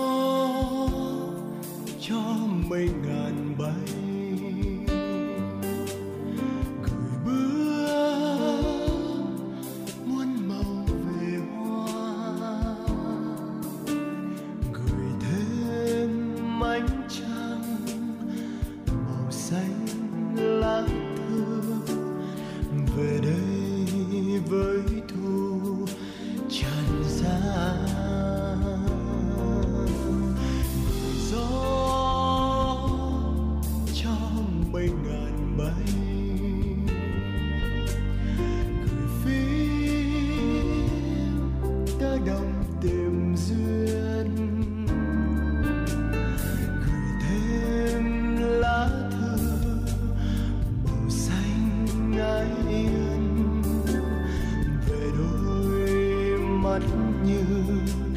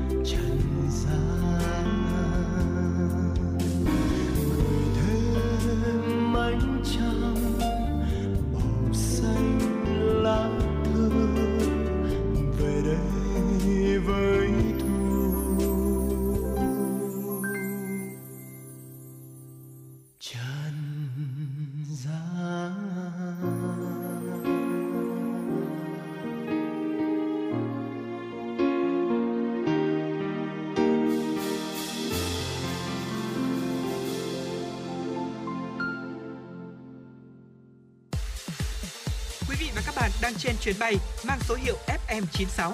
Hãy thư giãn, chúng tôi sẽ cùng bạn trên mọi cung đường. Hãy giữ sóng và tương tác với chúng tôi theo số điện thoại 024 3773 6688. Quý vị và các bạn đã quay trở lại với chuyển động Hà Nội trưa và ngay sau đây hãy cùng Quang Minh và Tuấn Kỳ tiếp tục cập nhật những tin tức đáng chú ý. Kính thưa quý vị và các bạn, Phó Bí thư Thường trực huyện ủy, Chủ tịch Hội đồng nhân dân huyện Phúc Thọ Đoàn Tuấn Anh cho biết, huyện ghi nhận mỗi ngày 50 đến 100 ca mắc Covid-19, phần lớn bệnh nhân đủ điều kiện điều trị tại nhà, số ít trường hợp điều trị tại trạm y tế lưu động các xã thị trấn. Thực tế này gây áp lực lớn tới cán bộ nhân viên y tế cấp cơ sở khi thực hiện nhiệm vụ chăm sóc, theo dõi sức khỏe, điều trị các bệnh nhân Covid-19 trên địa bàn. Chia sẻ những vất vả khó khăn này, huyện Phúc Thọ vừa tổ chức các đoàn công tác đến thăm, động viên, trao tặng 311 xuất quà cho cán bộ, nhân viên y tế thuộc Trung tâm Y tế huyện, trạm y tế các xã thị trấn với 24 xuất quà cho 24 dân quân phục vụ tại khu cách ly tập trung, cơ sở thu dung bệnh nhân COVID-19 không hưởng lương từ ngân sách nhà nước, mỗi suất trị giá 1 triệu đồng.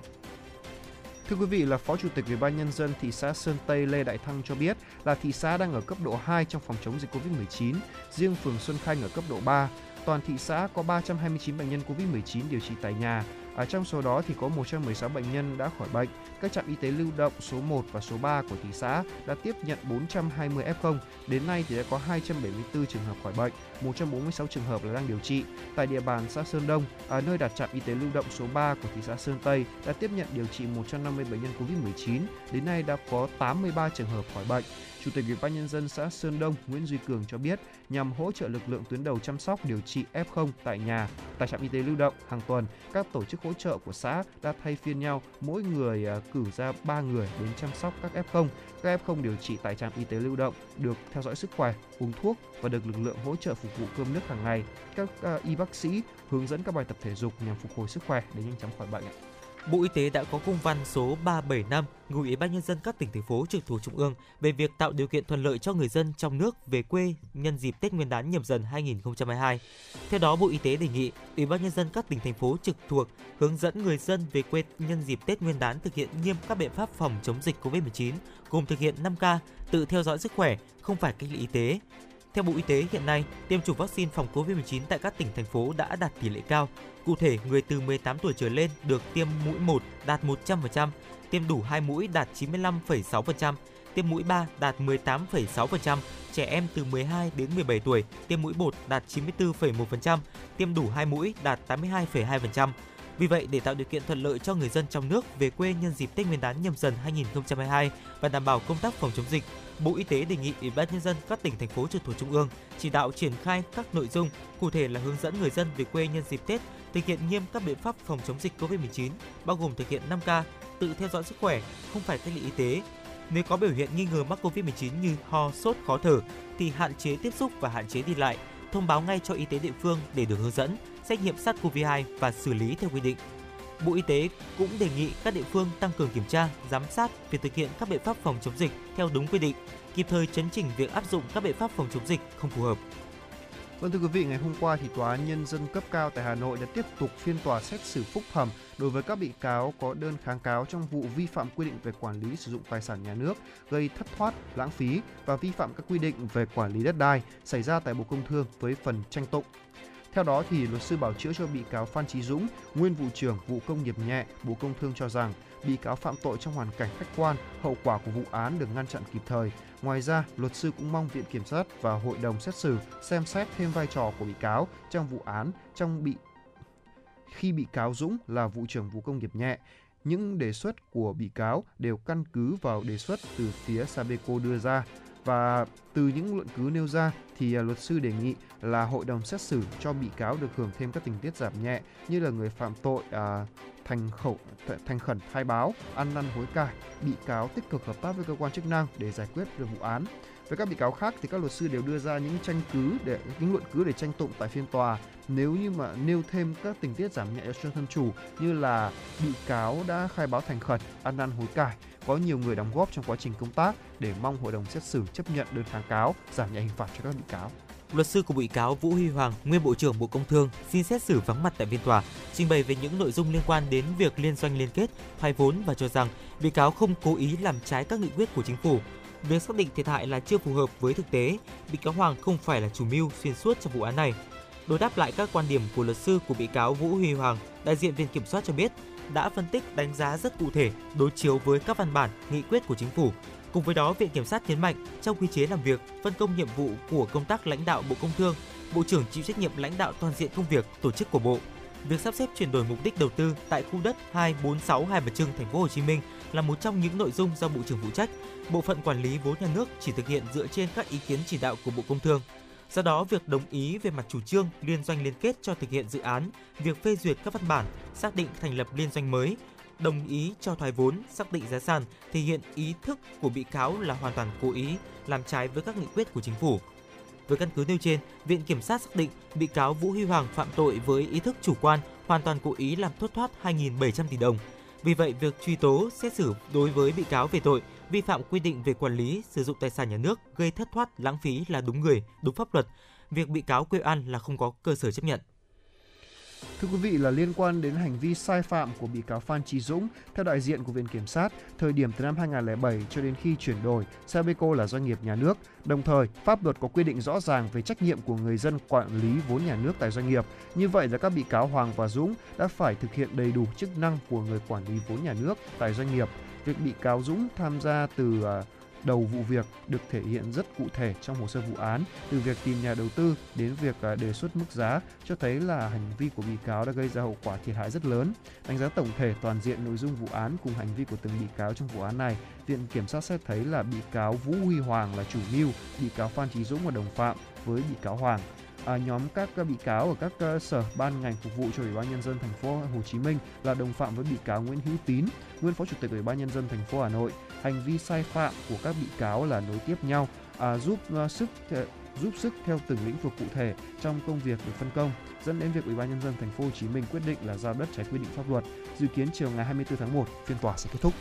Tạm gác lại những thông tin đáng chú ý và uh, trước khi đến với những uh, chủ đề hấp dẫn tiếp theo của chương trình, xin mời quý vị tính giả cùng lắng nghe ca khúc Hương Ngọc Lan qua tiếng hát của Mỹ Linh.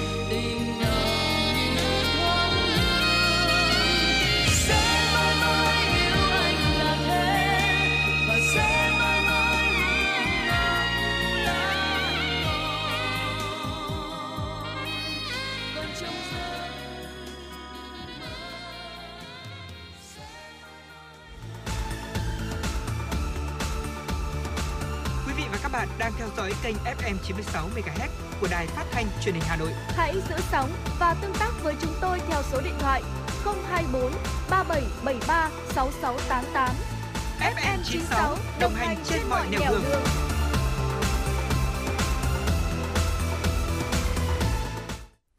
Vâng thưa quý vị, vừa rồi là chúng tôi đã gửi đến quý vị một ca khúc Còn à, ngay bây giờ sẽ đến một cái chủ đề mà chúng ta sẽ cùng nhau gọi là bàn luận một chút đi Ừ. Đó là về cái chủ đề đó là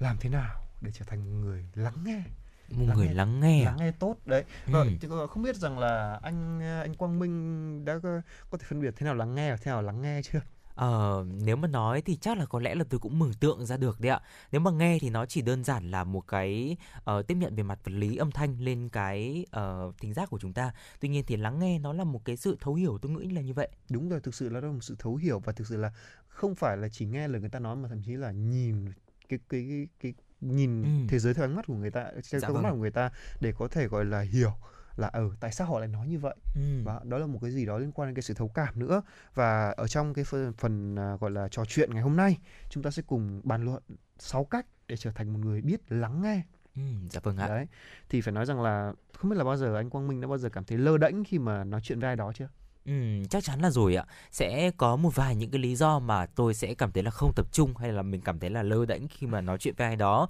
Ví dụ như là à, đó là một người lạ này, tôi chưa gặp họ quá nhiều hay là cái chủ đề mà họ nói là cái chủ đề mà tôi thực sự là ờ, tôi không thực sự quan tâm thì nó sẽ gần dẫn đến cái việc là tôi lơ đãng một chút về cái chủ đề mà hai người nói chuyện với nhau. Vâng, bản thân tôi thì cũng có rất nhiều lần như thế rồi tôi không kém đâu và nhưng mà trong cái thời đại hiện nay thì cái sự lắng nghe là cực kỳ quan trọng Ừ. nó ảnh hưởng không chỉ cho đến không nó không chỉ làm ảnh hưởng đến người nghe mà ảnh hưởng trực tiếp chúng ta trước cái đã nếu chúng ta không lắng nghe không thấu hiểu thì đôi khi là chúng ta sẽ có những quyết định cực kỳ sai lầm trong cuộc sống của chúng ta đúng không ạ? Ừ. và theo một nghiên cứu khoa học thì trung bình là chúng ta chỉ có thể tập trung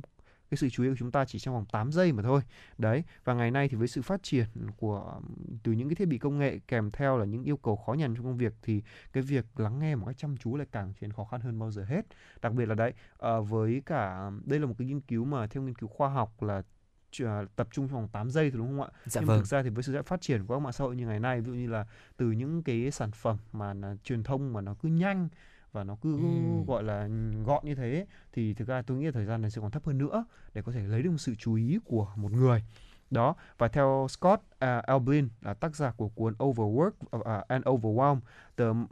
The Mindfulness and ờ, Alternative, đã nói là chúng ta đang sống trong một thời kỳ mà có nhiều thách thức đối với việc là duy trì sự tập trung. Và ngày nay thì có rất nhiều thứ đòi hỏi sự chú ý của chúng ta. Và não bộ của chúng ta không phát triển kịp với công nghệ. Ảnh hưởng của việc này thì uh, khiến cho mọi người luôn trong trạng thái là bấn loạn khi mà tranh luận hoặc là giao tiếp đó ạ. Ừ, dạ vâng ạ. Và theo Hall uh, Grierson thì giám ông là giám đốc điều hành của trung tâm lãnh đạo đại học ờ, uh, MIT cho biết rằng là khi tham gia vào một cuộc trò chuyện thì ai cũng có sự uh, uh, sắp xếp về những gì mà mình muốn nói và muốn muốn nghe. Và thật không may là trong thời đại bận rộn và hỗn loạn phức tạp như ngày nay thì mọi người thậm chí còn tham lam muốn được thể hiện mình trước và mặc cho người khác muốn gì đi chăng nữa vậy thì chúng ta hãy cùng nhau tìm hiểu là tại sao biết lắng nghe lại là một kỹ năng rất quan trọng thưa quý vị. Ờ, khi mà chúng ta tiếp cận một cuộc đối thoại và chỉ nghĩ về những việc mà chúng ta phải làm mục tiêu của chúng ta uh, chỉ là tìm cách lèo lái để cho cuộc trò chuyện có được kết quả tốt hơn về phía bên kia. Và uh,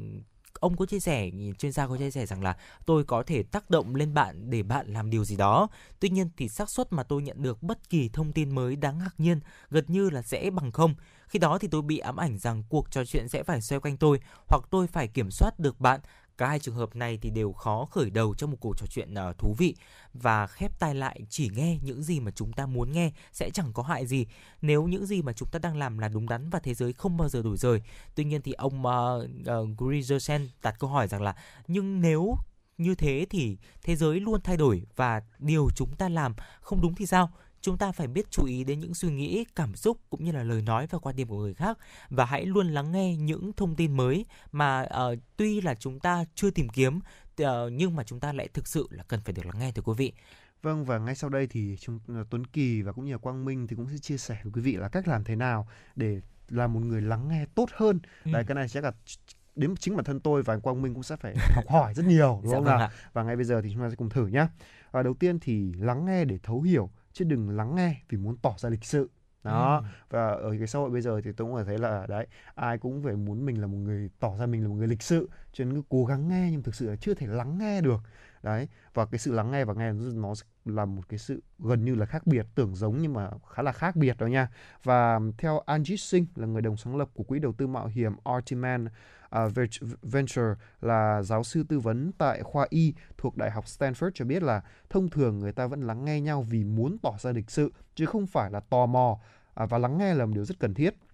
Nhưng mà ý định lắng nghe tốt nhất là nên xuất phát từ sự tò mò, chứ không phải là sự rộng lượng. Ở một cuộc hội thoại thực sự sẽ không xảy ra nếu chúng ta giả vờ lắng nghe và nó chắc chắn là không thể xảy ra nếu chúng ta không chịu lắng nghe đâu ạ. Ừ. Và theo uh, Gregerson đã đưa ra một lời khuyên uh, rằng là mỗi ngày bạn hãy tự hỏi là tôi tò mò về điều gì đây? Và ông kể thêm là Stewart Brand là biên tập viên của tạp chí nổi tiếng là Whole Earth uh, mỗi ngày luôn tự hỏi là có bao nhiêu thứ mình đã làm sai nhỉ? Ừ. Và cả hai câu hỏi này cũng sẽ khiến chúng ta mở rộng đôi tai của mình. Đó, à, cái sự lắng nghe tưởng chừng như là nó đến từ một cái, cái yếu tố mà có hơi có chút gọi là hơi uh, gọi là ấy một tí vừa có lợi một con dao hai lưỡi mang tên là tò mò Ừ. đấy thế dạ nhưng vâng hóa ra ạ. đó là một cách tốt nhất để thể hiện sự lắng nghe và có lẽ là từ hồi còn nhỏ khi mà chúng ta vẫn còn đang tò mò về thế giới có lẽ lúc đấy là chúng ta đang lắng nghe tốt nhất dạ vâng và chính xác khi càng ngày càng lớn lên thì dường như là chúng ta đã dần mất đi cái bản năng tò mò đó thì phải đấy Ừ. thì cho nên là bây giờ hãy thực hiện là đôi khi hãy lắng tai nghe như cách một đứa trẻ muốn tìm hiểu về một cái gì đó đấy Ừ, Có dạ vâng ạ và tôi nghĩ rằng là càng lớn lên thì cái gọi là cái tôi của chúng ta ạ càng lớn. Và chúng ta thì ờ, cũng ờ, hạn chế đi cái phần là tiếp nhận thông tin của những người khác và đặc biệt là những thông tin mà nó có mang tính chất trái chiều với chúng ta. Tuy nhiên thì ờ, bản thân tôi thì tôi rất là tôn trọng sự khác biệt. Vì vậy nên là tôi vẫn rất là ờ, rất là thích nghe những cái ý kiến mà không mặc dù là mình không phải có mình chưa có ý kiến đó. Tuy nhiên thì đâu đó thì ờ, nó cũng sẽ có những cái luận điểm và luận cứ và nó có thể giúp ích cho chúng ta. Vâng. như ờ, nhà khoa học ờ, Albert Einstein đã từng nói rằng là ờ, ông có đưa ra một cái công thức là cái tôi là ego sẽ bằng là uh, một chia cho ờ, knowledge có nghĩa là cái ờ, phần uh, kiến thức của chúng ta đấy ạ. Có nghĩa rằng là uh, nếu mà chúng ta ừ, cái tôi của chúng ta càng lớn có nghĩa là cái phần kiến thức của chúng ta đang càng bé. Vì à. vậy nên là uh, ông nói rằng là khi mà chúng ta càng học nhiều càng biết nhiều thì lúc đó thì cái phần cái cái tôi của chúng ta nó sẽ hạ xuống hơn một chút. Đúng dạ vâng ạ. Và cái thứ hai điểm uh, điều thứ hai mà chúng ta có thể cải thiện cái khả năng lắng nghe của chúng ta đó chính là đừng để bị quá ám ảnh bởi những gì mà chúng ta muốn. Uh, chúng ta thì không thể kiểm soát được thói quen nghe của người khác tuy nhiên thì có thể kiểm soát được chính mình và điều đó thì sẽ khiến tâm trí của chúng ta tĩnh lặng. Và theo uh, Grizelsen cho biết rằng là hãy thoát khỏi ra những lịch trình, những ý định ban đầu của bản thân và hãy thực sự lắng nghe những gì người khác đang cố gắng nói. Chúng ta cần thông tin chưa được xác nhận chứ không phải là những thông tin đã được xác nhận. Nếu chúng ta kết thúc cuộc trò chuyện và không biết thêm điều gì mới mẻ đáng ngạc nhiên thì chúng ta chưa phải là một người biết lắng nghe thưa quý vị. Vâng, cái này cái quan điểm này tôi thấy rằng là nó là một cái điều gì đó nó nó tiếp nối của ừ. cái quan điểm đầu tiên đó đó là việc là kiểu đấy là chúng ta đôi khi phải chính cái sự tò mò đấy mà chúng ừ. ta tự nhiên khám phá ra một cái mới nói chuyện làm sao để có thể ra được cái vấn đề cái này là rất quan trọng đối với tất cả mọi người tất cả các ngành nghề nha ừ. để người ta để như một người mà nói ra những cái gì người ta muốn hoặc đôi khi chính chúng ta không biết chúng ta muốn cái gì đâu ừ. đấy cho nên là làm thế nào mà để cái sự lắng nghe này còn không chỉ là giúp chúng ta mà hiểu mọi người mà đôi khi chúng ta còn hiểu cả chính mình nữa ừ, dạ, à, vâng. đúng không nào và tiếp theo đó là hãy đặt ra nhiều câu hỏi hơn điều thứ ba. Thế nhưng mà đây thực sự là cái đặt ra nhiều câu hỏi hơn thực sự là một con dao hai lưỡi đâu nha. Tôi xin cảnh báo đây là một con dao hai lưỡi đích thực. Vì là đôi khi cái việc mà đặt câu hỏi thì người ta sẽ đánh giá luôn chúng ta là một con người như thế nào thông qua cách chúng ta đặt câu hỏi này. Và theo Gregerson là một trong những cái đơn giản nhất để trở thành một người lắng nghe là đặt câu hỏi. Đúng không như vậy. Thay vì đưa ra những câu trả lời khi mà chủ động đặt câu hỏi thì bạn tạo ra một không gian an toàn để người khác mạnh dạn kể cho bạn nghe những gì mà họ thật sự họ biết. Ừ. và uh, ông cũng nói thêm rằng là lắng nghe một cách thành tâm thì sẽ cho thấy là bạn là những người nghe những cái kể cả bạn sẵn sàng đón nghe những cái lời mà nghịch nghĩ một tí tức là hơi khó nghe một chút đó ừ. thì uh, trong cái thế giới ngày nay thì sẽ có nhiều ngày càng thì có nhiều chia rẽ hơn uh, có và việc lắng nghe thì có thể là yếu tố quan trọng để lắng nghe những để có thể gọi là giảm thiểu những cái xung đột không cần thiết ở bất kỳ cấp độ nào bao gồm là một nhóm một tổ chức hay là một quy mô rộng hơn nữa Đấy. Ừ. và cái nguyên nhân mà một trong những nguyên nhân mà dẫn đến xung đột thì có thể là tôi được học thì đó là một cái xung đột về mặt lợi, lý do là ảnh hưởng về mặt lợi ích chẳng hạn ừ, hoặc là dạ đôi vâng. khi có một điều nữa đó là không hiểu nhau Dạ vâng ạ. Không hiểu nhau dẫn đến xung ừ. đột ừ. thôi. Vì uh, nếu như mà chúng ta thực sự lắng nghe và thấu hiểu được một người nào đấy, tôi tin rằng là ừ thì chúng ta sẽ biết là à anh này có cái tính này mình không thích, nhưng mà phải làm nào để gọi là né nó đi ừ. hoặc là có một cái giải pháp nào đó cá nhân để có thể cuộc trò chuyện diễn ra nó nhẹ nhàng và có thể thu về đó những cái điều thú vị hơn và ừ. chúng ta sẽ tò mò hơn về đối phương. Ừ, dạ vâng ạ và cái việc mà đặt ra nhiều câu hỏi thì tôi nghĩ rằng là uh, cái việc đặt câu hỏi nó cũng là một cái kỹ năng đấy ạ. Uh, chúng ta đặt câu hỏi làm sao để phù hợp với cái cuộc trò chuyện như vậy và cũng để để uh, hướng cái cuộc trò chuyện của chúng ta nó nó là ở cái phần uh, trung lập của cái mối quan tâm của giữa của hai người. Nếu mà chúng ta uh, nếu mà chỉ nghe những cái gì mà người khác nói về những cái vấn đề mà chúng ta không quan tâm thì chắc chắn là cái sự hứng thú của chúng ta cho cái cuộc trò chuyện đó nó sẽ uh, giảm bớt đi rất là nhiều. Và tiếp theo cái bí kíp tiếp theo thưa quý vị đó chính là chú ý đến tỷ lệ thời gian nói và nghe của chúng ta. Và Applin cho biết rằng là chúng ta hãy phấn đấu để có thể được có cái tỷ lệ mà ông đưa ra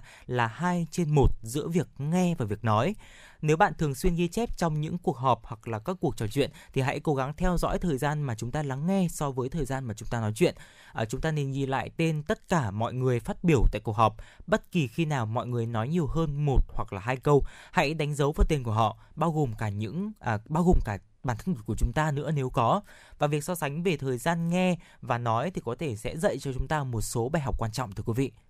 Vâng và phải nói rằng là cái việc mà chúng ta gọi là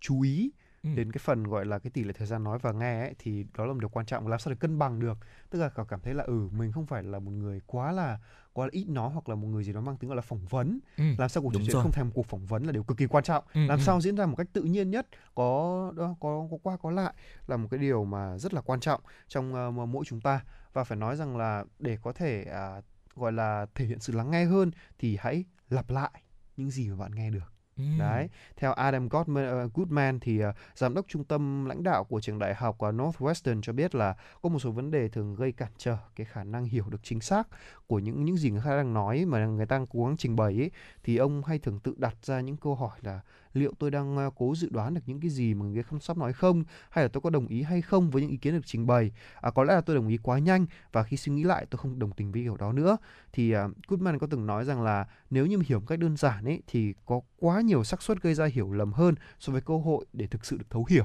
Đó. Và để khắc phục điều này thì hãy thực hiện quá trình gọi là lắng nghe tích cực. Đấy tức là cái khái niệm này đã ra đời từ rất là lâu rồi và sẽ hoạt động hiệu quả hơn nếu thực hiện đúng. À, quy tắc cơ bản là nhắc lại với người nói những gì bạn đang lắng nghe đang nghe. Đấy đây cũng là một cách gọi là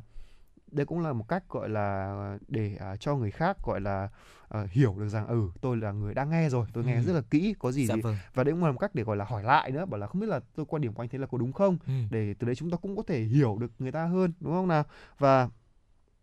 và thêm một điều nữa là nếu như người ta nói đồng ý với những gì bạn nghe được là những gì người ta muốn nói thì hãy tiếp tục cuộc trò chuyện còn nếu không thì hãy giải quyết vấn đề đó luôn đi đừng để nó tồn đọng và sau Ừ. này thì sẽ gây rất là khó khăn à, ngược lại nếu như mà nắm bắt sai ý thì ờ, người nói thì cần phải trình bày lại cho đến khi mà người nghe thực sự thấu hiểu đó Ừ. và cái vấn đề mấu chốt là chúng ta có thể hiểu nhau hay không thôi để có thể là có những cái gọi là à, những cái gọi là à, gọi là những cái giá trị thực sự Ừ. đằng sau cái cuộc trò chuyện đấy có phải không ạ Ừ, dạ vâng ạ. Ờ, tôi thì nghĩ rằng là có thể là chúng ta không đồng ý với ý kiến của một ai đó bởi vì là chúng ta còn có rất là nhiều những cái yếu tố tác động lên cái việc hình thành tư tưởng của mỗi người. Có thể là à, tôi với anh Tuấn Kỳ đi à, nói tranh luận về một vấn đề, tuy nhiên thì chúng ta không đồng ý với nhau. Đúng. À, bởi vì là chúng ta khác nhau về cái hệ quy chiếu ban đầu rồi. Vì vậy nên là cái việc mà chúng ta không thể ờ, không thể đồng ý và có một cái kết luận cuối cùng là một điều ừm, dễ hiểu đối với cái việc mà chúng ta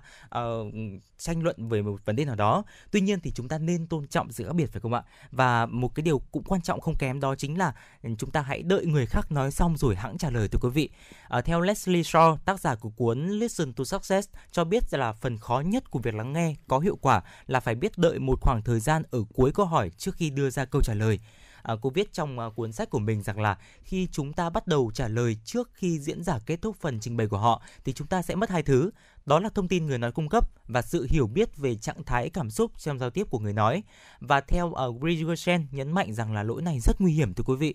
Khi tôi tự cho rằng mình là người quan trọng trong khoảnh khắc đó thì có nhiều khả năng tôi sẽ suy nghĩ về những gì mà tôi sắp nói thay vì lắng nghe việc mà bạn trình bày. Điều có lõi là ở đây chính là khi mà chúng ta làm như vậy thì ở chúng ta đang tuyên bố với thế giới rằng là tôi quan trọng hơn bạn. Và đó là một cách tiếp cận cuộc sống đầy tư lợi và cũng theo ông thì tất cả những gì mà chúng ta uh, chúng ta đều cần cái sự tập trung vào bản thân. Tuy nhiên thì những nhà lãnh đạo tạo sự ra cái sự khác biệt là những người biết rằng mục đích chung luôn lớn hơn cái tôi của bản thân. Ông nhấn mạnh rằng là khi một nhà lãnh đạo điều hành mọi thứ dựa trên tận cùng của những gì có thể thì họ đã hình thành một khả năng lắng nghe siêu mạnh mẽ thưa quý vị. Vâng, đúng là như vậy. Lãnh đạo là nên biết lắng nghe và biết thấu cảm và không Ừ. chỉ lãnh đạo mà tất cả chúng ta nên như vậy. Vì đây là một kỹ năng mà những người lãnh đạo cần có và muốn trở thành lãnh đạo thì chúng ta phải luyện những kỹ năng người lãnh đạo có thôi, có phải Ừ. không ạ? Và phải nói rằng là để lắng nghe một người và thấu hiểu một người đó là một quá trình rất khó rồi. Thế Dạ nhưng mà vâng. tôi nghĩ rằng là có một quá trình khác nó còn khó hơn.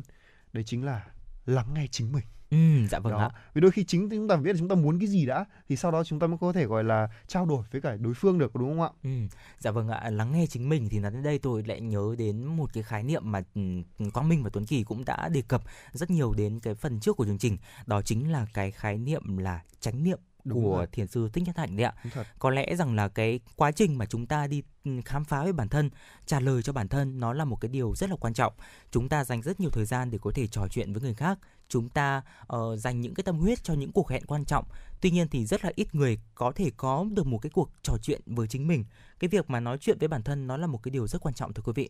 Vâng, đúng là như vậy. À, đôi khi ý, thì à, mỗi người một cách khác nhau để có thể gọi là lắng nghe chính mình. Và đôi khi cái việc lắng nghe chính là chúng ta hãy sống chậm lại một chút đi, Ừ. tạm gác lại mọi bận rộn để bản thân chìm đắm trong cái sự tĩnh lặng. Đấy, và giúp con người xác định được là à, mình sống ra để sống để làm gì. Và tôi nghe một người anh của tôi đã từng nói rằng là có hai ngày hạnh phúc nhất trên đời là ngày sinh nhật của mình và ngày được mình được biết là mình sinh ra để làm gì Ừ. đấy và thậm chí là có một câu một số cái câu mà nó còn gọi là nó còn gọi là khủng khiếp hơn đó là gì đấy là đôi khi là có những người mà đã chết ở tuổi 20 à, đấy thì à, ờm, người ta ở tuổi 20 nhưng mà người ta đã đến năm 70 tuổi người ta mới được chôn đấy Ừ, tôi câu hiểu, rất tôi là tức là đó. đây là Dạ cái, cái, vâng. cái câu này thì nghe chừng rất là gai gắt nhưng mà chỉ nói chung là ý nghĩa nó rất cơ bản thôi Ừ. người đấy không biết mình muốn gì ở tuổi 20 Ừ. hiểu cơ bản chỉ là như vậy còn có nhiều những ý niệm sâu sắc hơn nhưng mà áp dụng được với rất là nhiều những những cái quan điểm khác nhau với những góc nhìn khác nhau nữa Thế nhưng mà đôi khi lại lắng nghe chính mình một chút để Ừ. có thể gọi là đấy tĩnh tại trong à, tâm hồn Àm, và sẽ có một nguyên tắc một số nguyên tắc mà Tuấn Kỳ và Quang Minh muốn chia sẻ đến với quý vị thính giả để có thể thực hành lắng nghe chính mình hãy Ừ. thử xem như quý vị hãy cùng tham khảo xem nhé Ừ, dạ vâng ạ. Nguyên tắc đầu tiên đó chính là chúng ta phải có khoảnh khắc và không gian riêng cho chính mình thưa quý vị. À, ví dụ như bản thân Quang Minh đi ạ, chúng à, bản hàng ngày thì tôi à, gặp gỡ rất là nhiều đồng nghiệp, bạn bè, à, có thể là đi quán xá cà phê hay là gia đình. Tuy nhiên thì à, mỗi ngày tôi vẫn luôn dành thời gian cho bản thân mình để có thể đọc sách hay là để có thể làm những cái công việc mà mình ưa thích mà mình có thể làm việc nó một cách tự thân thôi ạ. Bởi vì khi đó thì mình ờ, cái khoảng thời gian đó thì nó cũng là một cái khoảng thời gian rất là thoải mái đối với tôi và nó mang tính tự túc thưa quý vị. Và m- mỗi người chúng ta cũng như vậy thôi. Chúng ta nên dành thời gian cho chính bản thân mình trong mỗi ngày ừ, cái khoảng thời gian và khoảng không gian riêng cho bản thân của chúng ta. Và khi đó là cái khoảng thời gian mà chúng ta có thể uh, tìm hiểu bản thân và thấu hiểu bản thân hơn thưa quý vị. Vâng, và phải nói rằng là cái khoảng cái nguyên tắc số 1 này này, cái khoảng thời gian này thì chúng ta ở 2021 tưởng chừng như là một cái năm mà chúng ta là hơi phí hoài đúng không? Ừ. Mấy tháng ở nhà chả làm gì nhưng đấy, đây là cơ hội để chúng ta thực hành điều này đó ạ. ừ. Đó, đây là cơ hội rất lớn để chúng ta có thể học để có thể thực hành điều này trong khoảng thời gian năm 2021 và tôi rất là may mắn là yeah, tôi mặc dù là vẫn ờ, lên đài để có thể trò chuyện với quý vị thính giả, nhưng tôi cũng đã từng thử biện pháp này và nó khiến cho tôi thoát khỏi rất nhiều những áp lực, từ áp lực đồng trang lứa này cho đến những cái áp lực khác trong cuộc sống và những cái khủng hoảng ở trong thời gian covid tôi cũng đã vượt qua rồi cũng là nhờ cái cách này đó ạ. Và tiếp theo đó là hãy trò chuyện và tự đối thoại với chính mình. À, cái này thì lưu ý nha vì là đã từng có một lần mẹ tôi kể là khi mẹ bước vào phòng con thấy con à, đang tự nói chuyện một mình mẹ hơi sợ không biết con đang nói chuyện với ai. Đấy thì à, mỗi người có một cách khác nhau. Có thể là bạn tĩnh lại và tự nói chuyện trong đầu thôi còn với Tuấn Kỳ thì có một cái khả năng có một cái cái cách mà nó hơi bị à, khác khác thường một chút. Đây là tôi từng tự nói ra mồm bằng hai cái giọng khác nhau để tôi à, nói chuyện với chính bản thân mình. Dạ Yeah. vâng ạ thì Ừ. đấy thì à, bạn có thể hỏi bất kỳ câu hỏi nào mà bản thân mình đang quan tâm hoặc là mong đợi bất cứ điều gì quan trọng với mình ngay lúc này à, và một trong số những câu hỏi mà à, thường mà các bạn thường nên hỏi bản thân mình đó là bạn mong đợi điều gì nhất này và mọi người đang mong đợi điều gì nhất ở bạn này và cái việc này sẽ giúp cho bản thân chúng ta kết nối này, bày tỏ lắng nghe với chính cơ thể của mình à, tập trung vào hơi thở và cảm xúc của chính mình nữa và cái sự thấu hiểu bản thân sẽ là nền tảng cho những thay đổi và nỗ lực để từng bước trở thành một cái gì đấy nó chân thật hơn Ừ, dạ vâng ạ. Và nguyên tắc cuối cùng mà Quang Minh và Tuấn Kỳ muốn gửi đến quý vị thính giả đó chính là chúng ta hãy duy trì sự tĩnh lặng của bản thân và lắng nghe câu trả lời thưa quý vị. Đây cũng chính là cái phương pháp để chúng ta có thể thực hiện uh, chánh niệm cũng như là cái việc thiền định thưa quý vị. À, không phải là chúng ta ngồi thiền một cách là nghiêm túc thì là mới là thiền đâu ạ. Chúng ta có thể là thực hành thiền định và những cái an lạc trong từng hơi thở theo cái ngôn ngữ của thiền sư Thích Nhất Hạnh trong mọi khoảnh khắc dù chúng ta đang đứng, đang đi, đang ngồi à, tôi với Tuấn Kỳ đang ngồi ở đài. Chúc quý vị và các bạn đang à, chuẩn bị nấu cơm hay là đang ở trên xe để di chuyển tham gia giao thông thì chúng ta vẫn có thể thực hành chánh niệm trong từng hơi thở thưa quý vị. Và đó cũng chính là thông điệp à, cuối tuần mà Quang Minh và Tuấn Kỳ muốn gửi đến quý vị thính giả và cũng đã khép lại chương trình chuyển động Hà Nội trưa của chúng tôi ngày hôm nay. À, quý vị và các bạn đừng quên tương tác với chúng tôi qua số điện thoại quen thuộc của chương trình ạ 024 3773 6688 hoặc fanpage chuyển động Hà Nội FM96 còn ngay bây giờ thì thay cho cái lời chào kết của chương trình và cũng để chúc cho quý vị một ngày cuối tuần thật vui vẻ. À, chuẩn bị đón Tết bên gia đình và người thân. Thì à, Tuấn Kỳ và Quang Minh xin gửi tặng đến quý vị một giai điệu âm nhạc để à, kết thúc chương trình ngày hôm nay. Cảm ơn quý vị đã quan tâm theo dõi và chúc quý vị có một bữa trưa vui vẻ.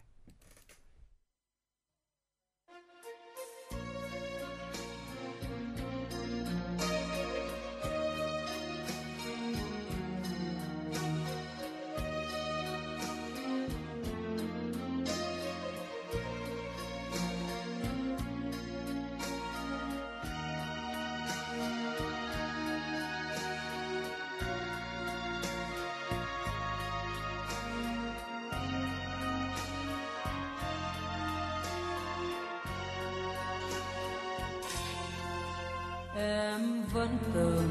đời anh. Như hoa từng đời nắng, như gió tìm dặm phi lao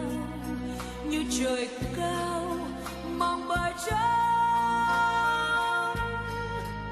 em vẫn từng đời anh trên những chặng đường quên tiếng hát ai thoáng môi hoa.